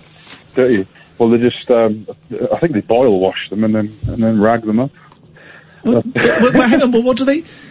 What, what do they do with the rags? What people go and buy rags? I don't know. I think They well, 'cause, recycle it um, into the they- they- clothes, they they? recycle- He's yeah, saying they can, turn it into like, cu- rags. Yeah. Cushion, cushions and you know Into what? Into what? Sorry, Cu- cushions, I guess. cushions. Like st- stuffing. Like Peter cushions. cushions. Yeah, I don't really know. I'm just kind of like uh, this is just what I've heard from hearsay, you know, on on on the streets. Okay, that's the word on the street. People, people talking about their rags. Okay, I'd like to. I'd like to buy some rags. I'd like. I'd like a From a, from a charity shop. Hey, nice one, Simon. Thank you very much. I'm at that stage of the sore throat where I, I'm finding it really hard to speak now. This is where we are. Thank you, Simon. Excellent stuff. We got G, we got Jerry, we got Chris. Maybe, just maybe, we've got a working phone system. Oh three four four four nine nine one thousand. This is Talk Radio. The late night lip service for lovers, loners, and lounge lizards. well, where, where exactly is your accent from? The Late Night Alternative with Iain Lee I've forgotten your name already, excuse me. on Talk Radio. Oh three four four four nine nine one thousand is the telephone number. Let's go to Chris. Good evening, Chris. Evening, Iain. What have you got for us, Chris? Uh, a couple of things. Uh, uh, you, the, you just talk about rags. They, they do sell. You can buy bags of rags. My son works in a garage, and they they um Bags do of rags? ra- Yeah, yeah, just to, like to clear up like and wipe greasy things and whatever. But yeah, so somebody definitely sells bags of rags, just cut up clothes. Oh, I've never, I've never heard of such a thing. This know, is incredible. yeah. Bags of rags. How much does a bag? It's like broken don't know. biscuits. How much does a bag of rags go for? I don't know. I'll, I'll have to ask him. I'll let you know. But, um, I, right. I thought I was calling in for the um, uh, Cassington about the bags uh, falling apart in the in the drawer. Oh yeah. Um, and uh, I've thought for a long time there's a massive conspiracy going on here because I used to put stuff in Tesco bags, just normal free uh, Tesco carry bags in the loft, Yeah. and within the space of literally within six months, if not less, they would just turn to dust. Yeah, they like flaked, didn't they? But that's, Yeah. but that's mice though. Blind that's mice. Dust. No, no, no, no, no, no, no, definitely not my here. I, I, there was no droppings or anything Okay. in the loft. And I, and I mean, I used to be putting stuff for the kids up in the loft all the time. Yeah. And they literally, within six months at the most, they would literally, you put like a bag of stuff, like some papers or something, you got to get them down and you have got to pick it up and they just literally fall to pieces in your hand. So is David Attenborough a liar then? I, have had my suspicions. And, I'm going back a few years because I had an extension done probably 10 years oh, ago. Oh, here we go. So I've not, I've not, ha- you know, had a loft for at least 10 years. Yeah. So I mean, we were talking, you know, those Tesco bags were, were literally crumbling to nothing Yes. within months. So we're talking At like least 10 uh, years ago. early 2000s, maybe Yeah, yeah, 2005. at least, at Yeah. least, at least, yes. Same as me. So- I haven't noticed it with my bags these days, but they're all made out of that thicker stuff now. Yeah, exactly. I mean, they, and those things probably will last forever. But yeah, you know, it's it's weird, isn't it? This is this is. We've got to get to the bottom of this goddamn plastic conspiracy. Someone doesn't want us to use plastic, and it turns out it's all bullshine. It's all bullshine. Do you have I a? like guys, uh, yeah, uh, you guys. I mean, I know sometimes you don't get a lot of callers and stuff, and sometimes it probably is the phones and all that. But man, I mean, you guys really keep. You know, people that sort of work that, like weird hours and that, you really do do keep us going. Oh, thank you. And, and Catherine's laugh is just the best. Every time you you go, you know, like something sets you guys off. It honestly, it's like a tonic. It's like a, it's like a, it's like a cackle. It's like a cackle Yeah, well, from the bowels of hell. a Axe to the brain. hey, well, why? Well, what do you, what do you do then, Chris? Why are you up cab- at this time of night? What? I'm black cab driver, mate. Oh, there you go. Well, there you go. Well, thank you very much indeed. It is appreciated, and um, thank you for your kind words, and thank you for your story about plastic bags, and that David David Attenborough is a liar. that thing, that, my first reaction though was to check for mice because it was such a weird thing. Yeah, no, it's not that, is it? No. No, just fell to bits. Thank you, Chris. You working on? what time do you thank finish? What time are you finishing? Uh, soon, actually. Yeah, go home. Been go busy. Home. Go home. Bit busy night drive. Oh three four four four nine nine one thousand. Let's try. Uh, let's try. Andrew. Good evening, Andrew. Good evening, both. Hey. What you got for us, Andrew? Your previous caller was talking about charity shops and uh, stuff like that. Yeah, bags of rags. Yeah. It reminded me of an episode of, I watched about, I think it might have a couple of months ago, for Antique Roadshow. Right. And there was a woman there, and she brought a, a piece of glassware, glassware to the expert. And, oh, yes, this is this, this is that. Is it? Oh, yes. It's worth about £2,000. Where did you get it? She got it out of a bag in front of a charity shop. No. What? Hang on. In front of a charity shop. Yes. So she nicked it. Yeah, she went. Scum. She saw a bag in front of a charity shop. Scum. She rum- rummaged through it, picked it out. I thought, well, that looks nice. Then she took it to the antique roadshow. It's worth about a couple of grand. Well, she shouldn't be. al- You're not allowed to take the stuff out the bags in the front of the charity shops. But you're not, you're also not, you're also not supposed to leave it out the front of a charity But shop. she's stolen two grand from an African baby or a, or a cancer victim.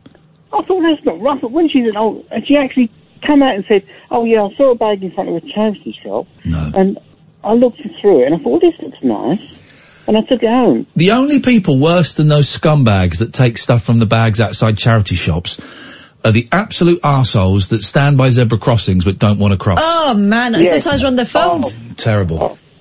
oh, they they read. I, I come up to, I, I drive up to a zebra crossing, and they're just standing there. And I think I slow down, stop. And then they look up at you and go, "Oh no, no, I'm not crossing. No, go, go on, mate. You on, you off you go. Go on." No, no, no. And, and, and do you know what? The, the other one that wi- winds me up, and yes, I used to do it as a kid, Yeah. is when you come up to a set of uh, traffic lights and the kids push the button. Oh yeah. Oh, I I don't do that. I I did that once when I was six. And because I thought it would be funny, and my mum gave me such a rollicking, and all the drivers on the Farnham Road were beeping me. Yeah. So now I feel really guilty if I press a button on a Pelican crossing and the the, the I can cross before the lights turn red. I'll wait until the lights turn red. yes. Because I hate it when you just you get your foot on the other side and then the, the beeps go and then the cars have to stop and ah, I feel terrible. I mean, as a kid, I used to I used to push the push the button and then run up to the next one and push it again. Yeah, it's a great game. And I was like, and, uh, now, if I see that kid laughing, you little. But that, but that, but that's the thing, Andrew. You're talking to yourself. Yeah, you're, Broken talk- Britain. you're talking to the inner child. Yes, that child's gone now, isn't it? So, well, never mind. The inner child is still within you, Andrew. You've just got to look inside. I bet you used to knock and run as well. No, I didn't. Did anyone ever play uh, Knockdown Ginger? I don't think that anyone's ever played that Yeah, as a they- real I, I thing. watched people who did that, The, the other tough kids. but I never did it. Okay, well you're you're a good man, Andrew. You're a good man, and you've got a lovely inner child. Look after him and give him a hug. Let's go to Sarah. Good evening, Sarah. Hello. Hello, Sarah. Hi. Oh.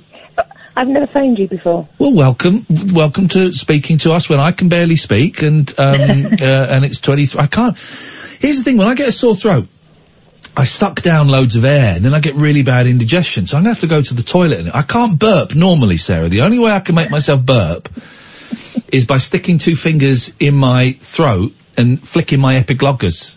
Epiglottis. My epiglottis. Welcome to Have not Iain's digestive hour, Sarah. I could do it now, but there's always a chance. There's always a chance I'm going to throw up. Oh my god. Do you want Oh, to hear it? No. No. Go no. do it in the toilet. It makes an amazing noise, right? Oh, I, don't. I picked the best night to Hang call. No, I mean, you've never phoned before, and then this We're happened. doing this under unusual Yeah. circumstances because my throat my, and my mouth, my tooth. Here we go. This could be a video. Oh no. Oh, oh, It takes a minute and I drool quite a lot, so just everyone be patient. Here we go. God, I've seen him in some compromising positions, but this is something else. Don't puke. Oh God! What was that? So much dribble. oh, there it is. Oh my god. That's how I burp. Oh, you sound just like my son. I was going to say, sounds like a cat coughing up a hairball. Oh, I need to go and wash my. Have you got any wet wipes? I have, yeah. I'll go and get them. Could you get some wet wipes, Yeah. please? Because my hands covered in um, uh, um, yeah, saliva you're, that you're smells of definitely my son, Iain. Sorry about that. What? What a first call, Sarah. I've dis- I've displayed a very private moment to you Yeah, I shared Um, it with you. Thank you. What can we do for you tonight, Sarah? I've no idea anymore. Oh, okay. I, no, I, I called in about the plastic bags yeah. because I had the same query because I've been decluttering my house Well done. and I had thousands of these damn bags and like you, they've little uh, where they've been inside each other. Yeah. And I thought, so what is the issue with single-use plastic bags? Yeah. So I googled it. So according to Google, Oh, here we go. according to Google, uh, actually it's it's a environmentally websitey thing.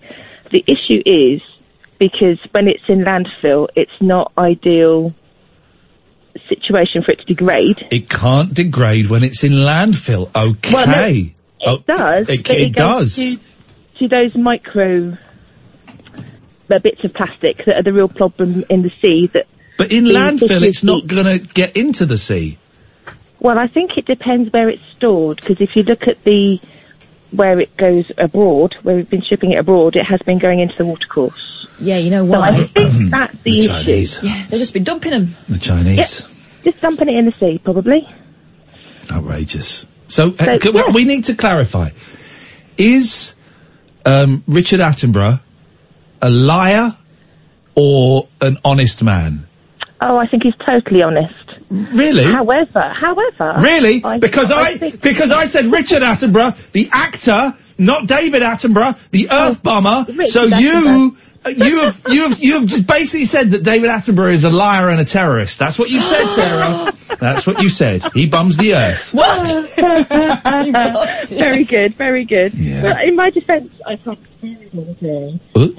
Hello. with tomorrow. Hello. Say Hello? that again. You just disappeared. What happened there? In your defence, what? I've, I've had a very long day, and I wasn't really listening. Oh, go to go. To, n- no one, no one does. Don't worry. Don't worry, It's Sarah. best we're that not- way. We Yeah, often sound more intelligent. Yes. Go. Why are you up? Why are you up this late? Go to bed.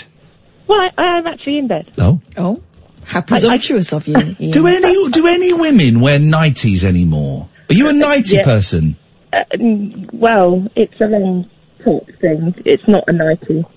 Ah, it's like a team building exercise t-shirt.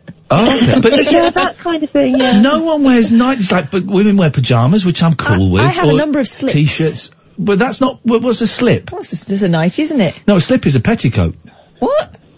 A slip is a petticoat that you go. Petticoat is an underskirt. yeah, and so is a slip. That's no, what. but yeah, th- no, yeah, but- it is. No, but I'm talking about sp- actually designed to be nightwear rather than Right, going well, a underneath slip. a see-through skirt. Sarah, you would agree with me. A slip is is a petticoat, right? Goes under your skirt. It is, yeah. Thank you. Yeah, so but Kath's can wear it- talking but You can wear. You can get them that you wear in bed. Yeah, you can. Well, then They're- those they're as kind a- of, you know. Like, is that like a dress? alluring. Is it like a dress? No, well, like a sort of spaghetti strap dress. Yeah, So it's a nice Yeah, they, they kind of work their way up and get stuck under your boobs. they do. I mean, there's no point in them at all, is there? No. They look nice before you get into bed, but then you might as well forget it. Yeah, and you know, when you've been with someone for years, what's the point in that? Exactly. give up. Give up. Hey Sarah, thank you for your first call. I enjoyed that. I hope you, you know, it was, it was, it was. We learnt about um, bedwear and me burping. God, we learned a bit too much about that. I think we did. Uh, you didn't video that one, did you? It was, it was on camera. We'll hopefully, Um, hopefully that one will be going viral very, Around lunchtime. very soon. Sarah, thank Yeah. you very much indeed. Oh three four four four nine nine one thousand. This is Talk Radio. Moonlit musings from mums, madams, and meat packers. Oh, never mind, I must have misheard. The Late Night Alternative with Iain Lee The station's brilliant. on Talk Radio. Let's go to Bill. Good evening, Bill. Morning, Iain. How are you? Oh, I'm all right, Bill. What have you got for us? My Tinder's stuck in another country. Sorry. My, so I've got Tinder. Yes. Swipe. yeah, It's stuck. If that makes sense. Yeah. What on in in a foreign country? Yeah. So I was on, I was I was away last week in Toronto, and it still thinks Well, why there. why were you looking at it when you were away last week in Toronto? Well, I wanted to see what was there apart from you know Canadians and well probably were Canadians. And and, and what was there, Bill? What what was there? people. Uh, yeah, Hor- horny uh, horny times? No. So I mean, I was there for work, so I think it's a bit, it's a bit weird, like having a conference and then dropping off for the evening, so to speak. Um, Well, no, it's fine. If, you, if you've got boring talk you're listening to, I guess you can just sit there and flick away. Flipping it. Get your phone out and flick away. Exactly. Well, I did, I did some flicking. Um, yeah, so it's, it's still set. as though I'm in in Toronto. How are we gonna How are we gonna fix that? Because you want Send some him back to Toronto. horny British. Um, I was going to say women there. Then I realised that's very very presumptuous. Um, uh, so what are we going to do, Bill, to um, g- get you off? Well, it, it, it was the you were presumptuous. It was the other, the, the same. Um, I don't know. I don't know how to. Um, Have you tried turning it off and turning it on again? I have done that. I've I've swiped uh, so much I've got RSI, but it's still Ugh. in the uh, in the sort of greater Toronto area. So I don't know. Sam's the expert at um, uh, online pornography. So, Sam, what what do you think he needs to to do? You need Have you checked it in your settings? Yeah, it's got the location on. I've got the, the you know the, the black arrow in the top right of the iPhone. It still says yeah, so it says seeing where I am, which is I you think know, you're going to have to move to Toronto, mate. Mm-hmm. Toronto. well, I'll, I'll take the jump. Yeah, Do it. It's a great place. Uh, some great guys. You're going to have um, a lot of fun. Do you just use it? Because honestly, I've never used it. Right. And now the late night alternative is on uh, Tinder. Do you just use it for um, casual hookups and there's no judgment there? We've all been there. We've all done it. Or do you, are you looking for love? Uh, I don't really use it for casual hookups um, because uh, you can like the, you know that you can, so you don't. If that makes sense.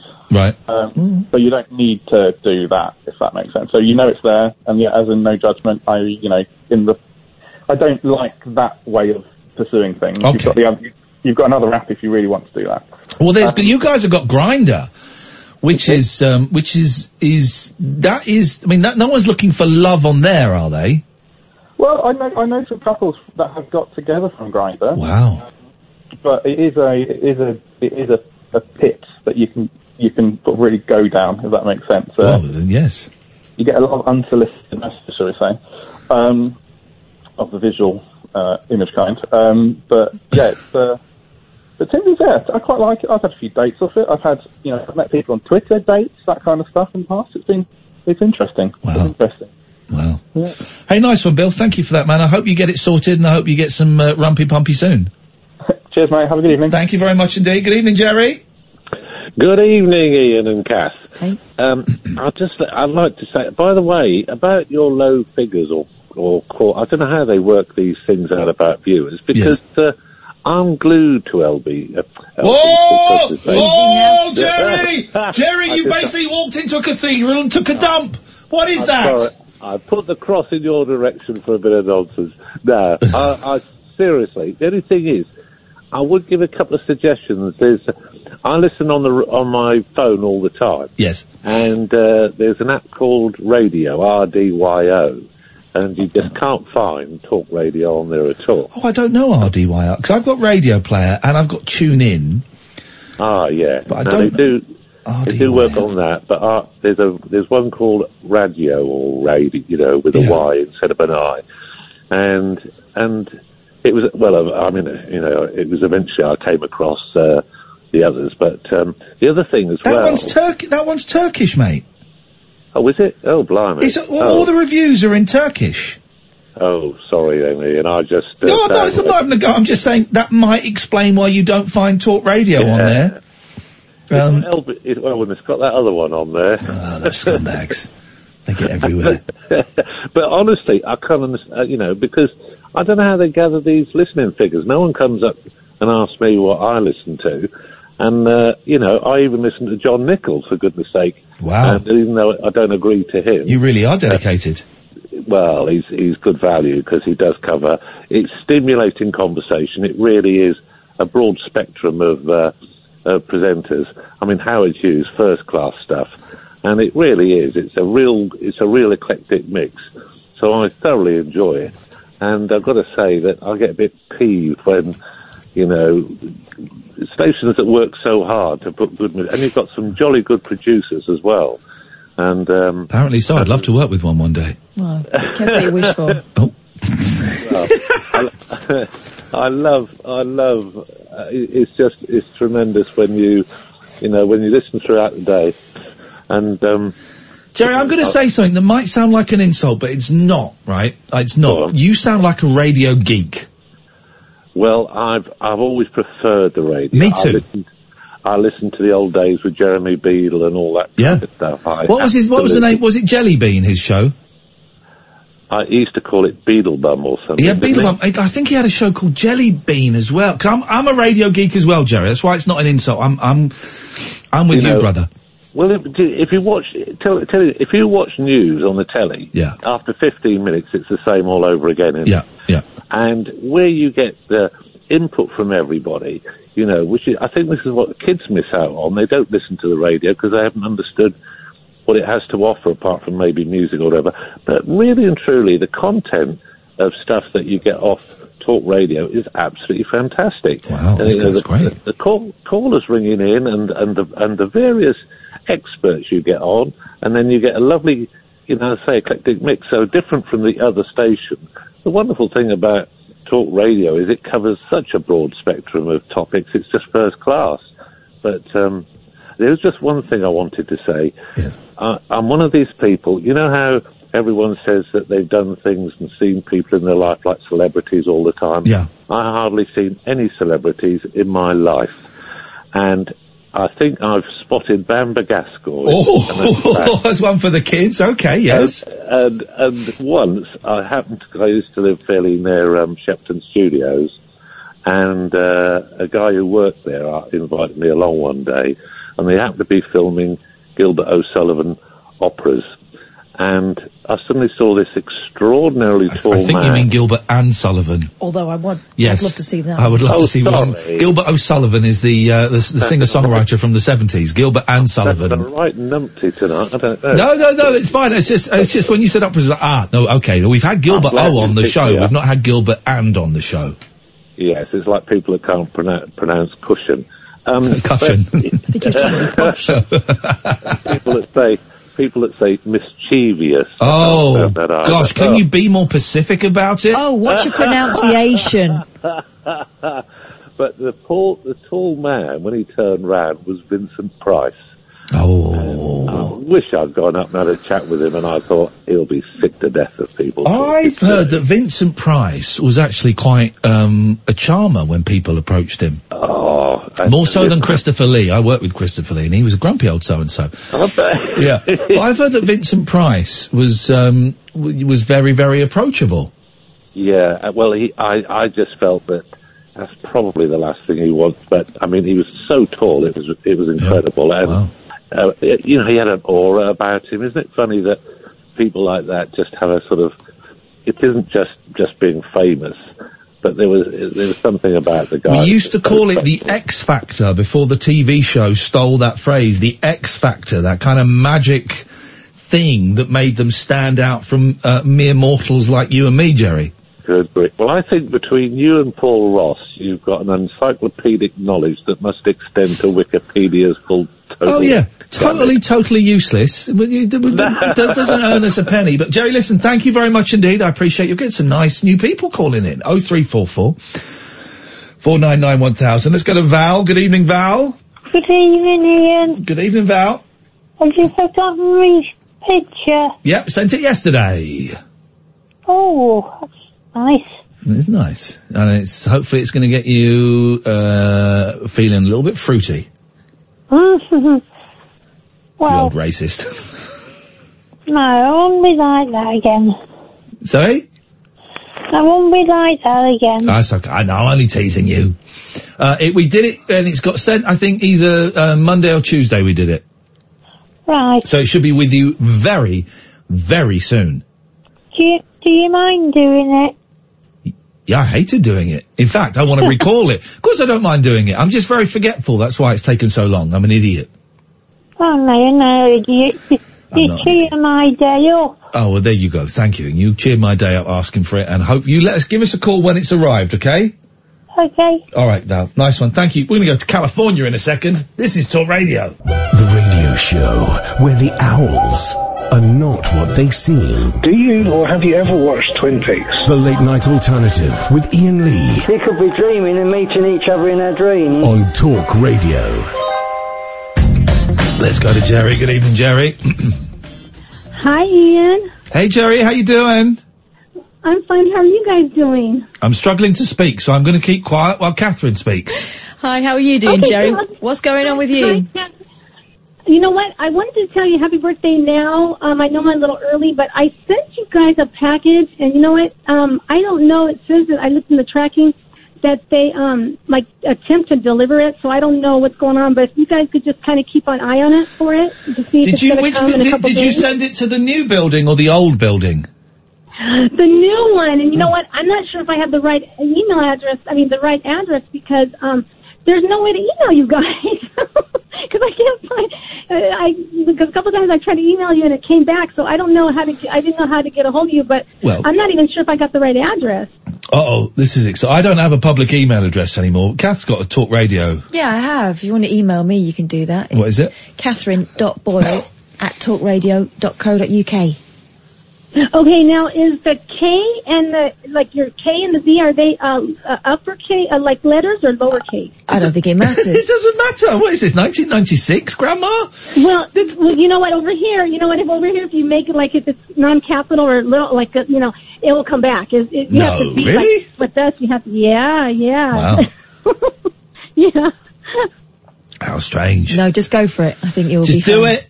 You can do it. I don't have a public email address anymore, and I feel so much better for that. Man alive. Do you remember if the address that you sent it to had uh, London Bridge in it? Yes. Okay, well that was that's. Did it also- have talk radio in it? Uh, yes, it did. Then we're, Then, we're then, there. then it's it will gonna arrive happen. any day. Then it's going to happen. Okay. Thank you, Jerry. That's really kind of you. Is it your birthday, Kath? Oh, no problem. You know that's what Next we do month. over here. That's really kind. I think you sent us something before, didn't you? Yeah, but you know it was in the old address. Yeah. so it was easier. Yeah, I remember. Thank you. That's really kind of you. You didn't need to do that. It's very kind. Oh, it's okay, no problem. You know what? Um, I'm going to email you just to make sure that I get it or that I that I got the email correct. Sure. Okay. And And thank you, Jerry, for reminding me come that it's uh, my best friend's birthday in a few weeks' time. Because I didn't have a clue. I didn't know. Didn't know. I'm going to Oh, guess. no problem. It's August. You guys, Hang on, let me guess. He does this every time. It's the 12th. Yes. It's a glorious It's 12th. the 12th. Got it. Okay. There we go. Thank you, Jerry. and Thank you for reminding this idiot. that he And has thank to you for, for save being it a up. bumlick. Now, in American, that would mean you kiss tramps. But over, so I, I would translate for you. Thanks for being an ass, ass lick. A butt yeah, kiss. okay. oh, they say all kinds of rude things over here. Oh, so. Oh, it's a terrible country. terrible. Hey, listen, Jerry, you're, thanks so much. It's always nice to hear your voice. oh, it's nice to hear from you guys, and you guys take care. Thanks very much. See you later on. Bye bye. Bye. Uh, bye bye. I love Jerry. She lives in California. She listens to this rubbish. She sends you uh, birthday cases. Birthday. Sorry, I'm saying birthday cases because I'm reading a thing here. Dave says all email addresses are lowercase. Yeah, but if you did it in uppercase, it wouldn't make a difference, Dave. Wouldn't make a difference. So, um, thank you for that, Dave. But um, not today. What have you got, Boyley? Um, okay, what about this? Uh, woman goes topless in attempt to avoid shoplifting bust. Okay. New York Post has a lot of fun bust, with it. Bust. A New Jersey woman shed her shirt and went topless to escape a shoplifting arrest. But her attempt went bust, according to a report. Bust. That's because of boobs. Yes, bosomed. Lakia Pierce, 42 of her. Sorry? Lucky Pierce? Lakia Pierce. Lucky, look at your piss all over the floor. 42 of Hoboken, was seen trying to leave Her a sh- what? Hoboken. I don't know what Hoboken, Hoboken. is. Is that part It's of a a, woman? Oh, uh, on a woman. In New Jersey. Where is Hoboken? Hoboken. Look at your piss all over Hoboken. Clean this mess up. was seen trying to leave a shop right in Bayonne without paying for a few items late Tuesday, according to N- uh, NJ.com. A loss prevention guard, that's what they call a security guard over there, loss prevention, asked a police officer working a security detail to help stop the woman who became uncooperative when confronted and tried to flee. Police Lieutenant Eric Amato told the news site. No, because he's American. They'd say lieutenant. But we're in Britain. We say lieutenant. No, but The lieutenant's daughter. uh, We're in Britain. We say it properly. No. During an ensuing struggle, Pierce scratched the cop's arm several times and tried to slug him. but he managed to grab hold of her shirt, Amato said. The desperate woman tore away, allowing her shirt to be pulled off so she could escape topless. So she allowed it, did she? He didn't rip her shirt off. So that's interesting cop speak there. That's the old grabbing it and then just slipping through it so you can escape. Was she wearing a brassiere? What does a brassiere mean? What is what is what's the origin of the word brassiere? Um, yeah, eh, okay. Uh, Cat's gonna make something up now. well, honestly, I don't know. Bra, uh, the bras in French is your arms, but obviously it's got nothing to do with your arms. Well, of course it does. Your arms go through it. Yeah, I wonder. Shall I look it up? No. carry I'm interested the- no, now. Carry on with the story. Hang on, I'm interested now. Brassiere. Brassiere. Definition.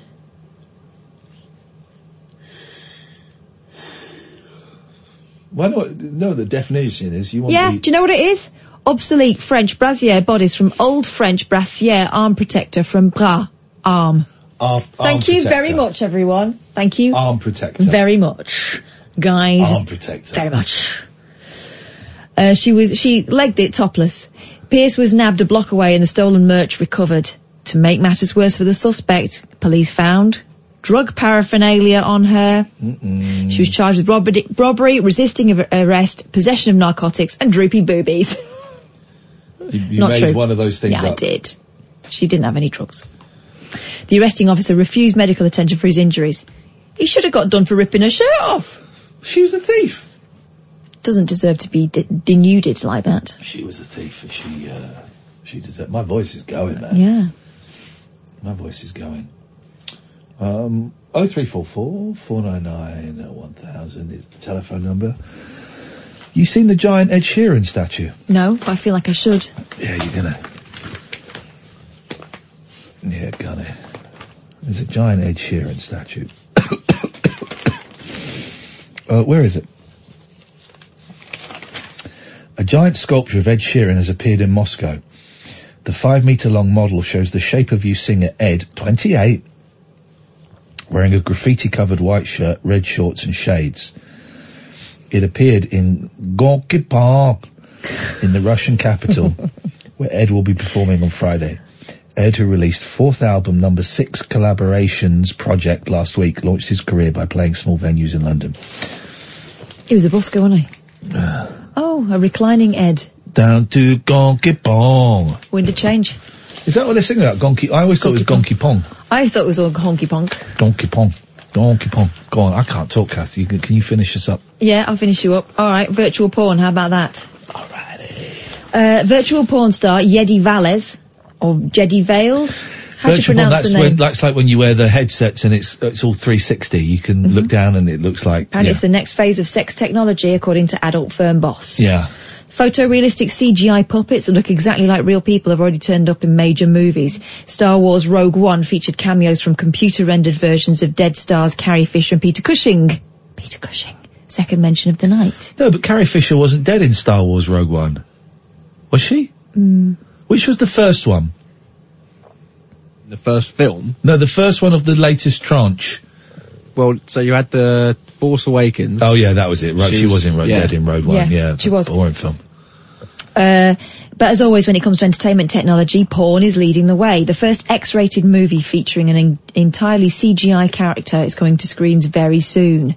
Virtual porn star Jedy Vales or Vales, This sounds quite good. I might splash out on this. oh god, who boasts over 23 followers on uh, 23,000 followers on her Instagram, is about to take part in her first hyperreal AI sex movie. Uh, Jedy was created by the boffins at Kam- Kama Sutra VR and YouPorn to demonstrate how possible direction for the mucky movies of tomorrow. But Charlie Hughes, vice president of YouPorn, wants to assure flesh and blood porn performers that there's still a place for them in the digital future. He said, YouPorn doesn't claim to know the answers to all the questions about what AI means for humanity, and we have no interest in replacing porn performers whatsoever. That was never the motivation behind this project. And he clapped back. That's a new phrase, isn't it? Clapped back. Clap back. Um, at critics who have questioned the growing momentum of fakery on social media. He said provo- promoting things that are not real on social media, seemingly a huge part of social media. Gone are the days of virtual characters being restricted to only movies or video games. There's a picture of her with a little bit of side boob going on there. Um, in our eyes, Jedy is already an early step in the next phase of technology working with humans instead of working to replace humans and human sexuality. God, there we go. That's the future. Mind you, they said that about Ananova. Do you remember that newsreader? Oh yeah, I do remember Ananova. Um, uh, VHS won over Betamax because porn chose it. Mhm. Um, whatever format porn chooses wins. Wins. That's uh, that's how it goes. My throat is killing me all of a sudden. Uh, it's I think sometimes it's the release of the burp does it with you, like No, burns the back of your throat. No, it doesn't at all. Well, It's not what it is at all. It's um, uh, it's just. Uh, it turns out I got a cold. Damn my children for breathing in my house with me. It's pesky kids. Uh, the other day. Let's see if we've got anything else. You got anything else? I Yeah. Go on. You go on. Go on. Take us home. Take us home, cowboy. Come in, Paul Ross. Cat's going to entertain us. Oh, Go. flushing drugs could create a meth crocodile.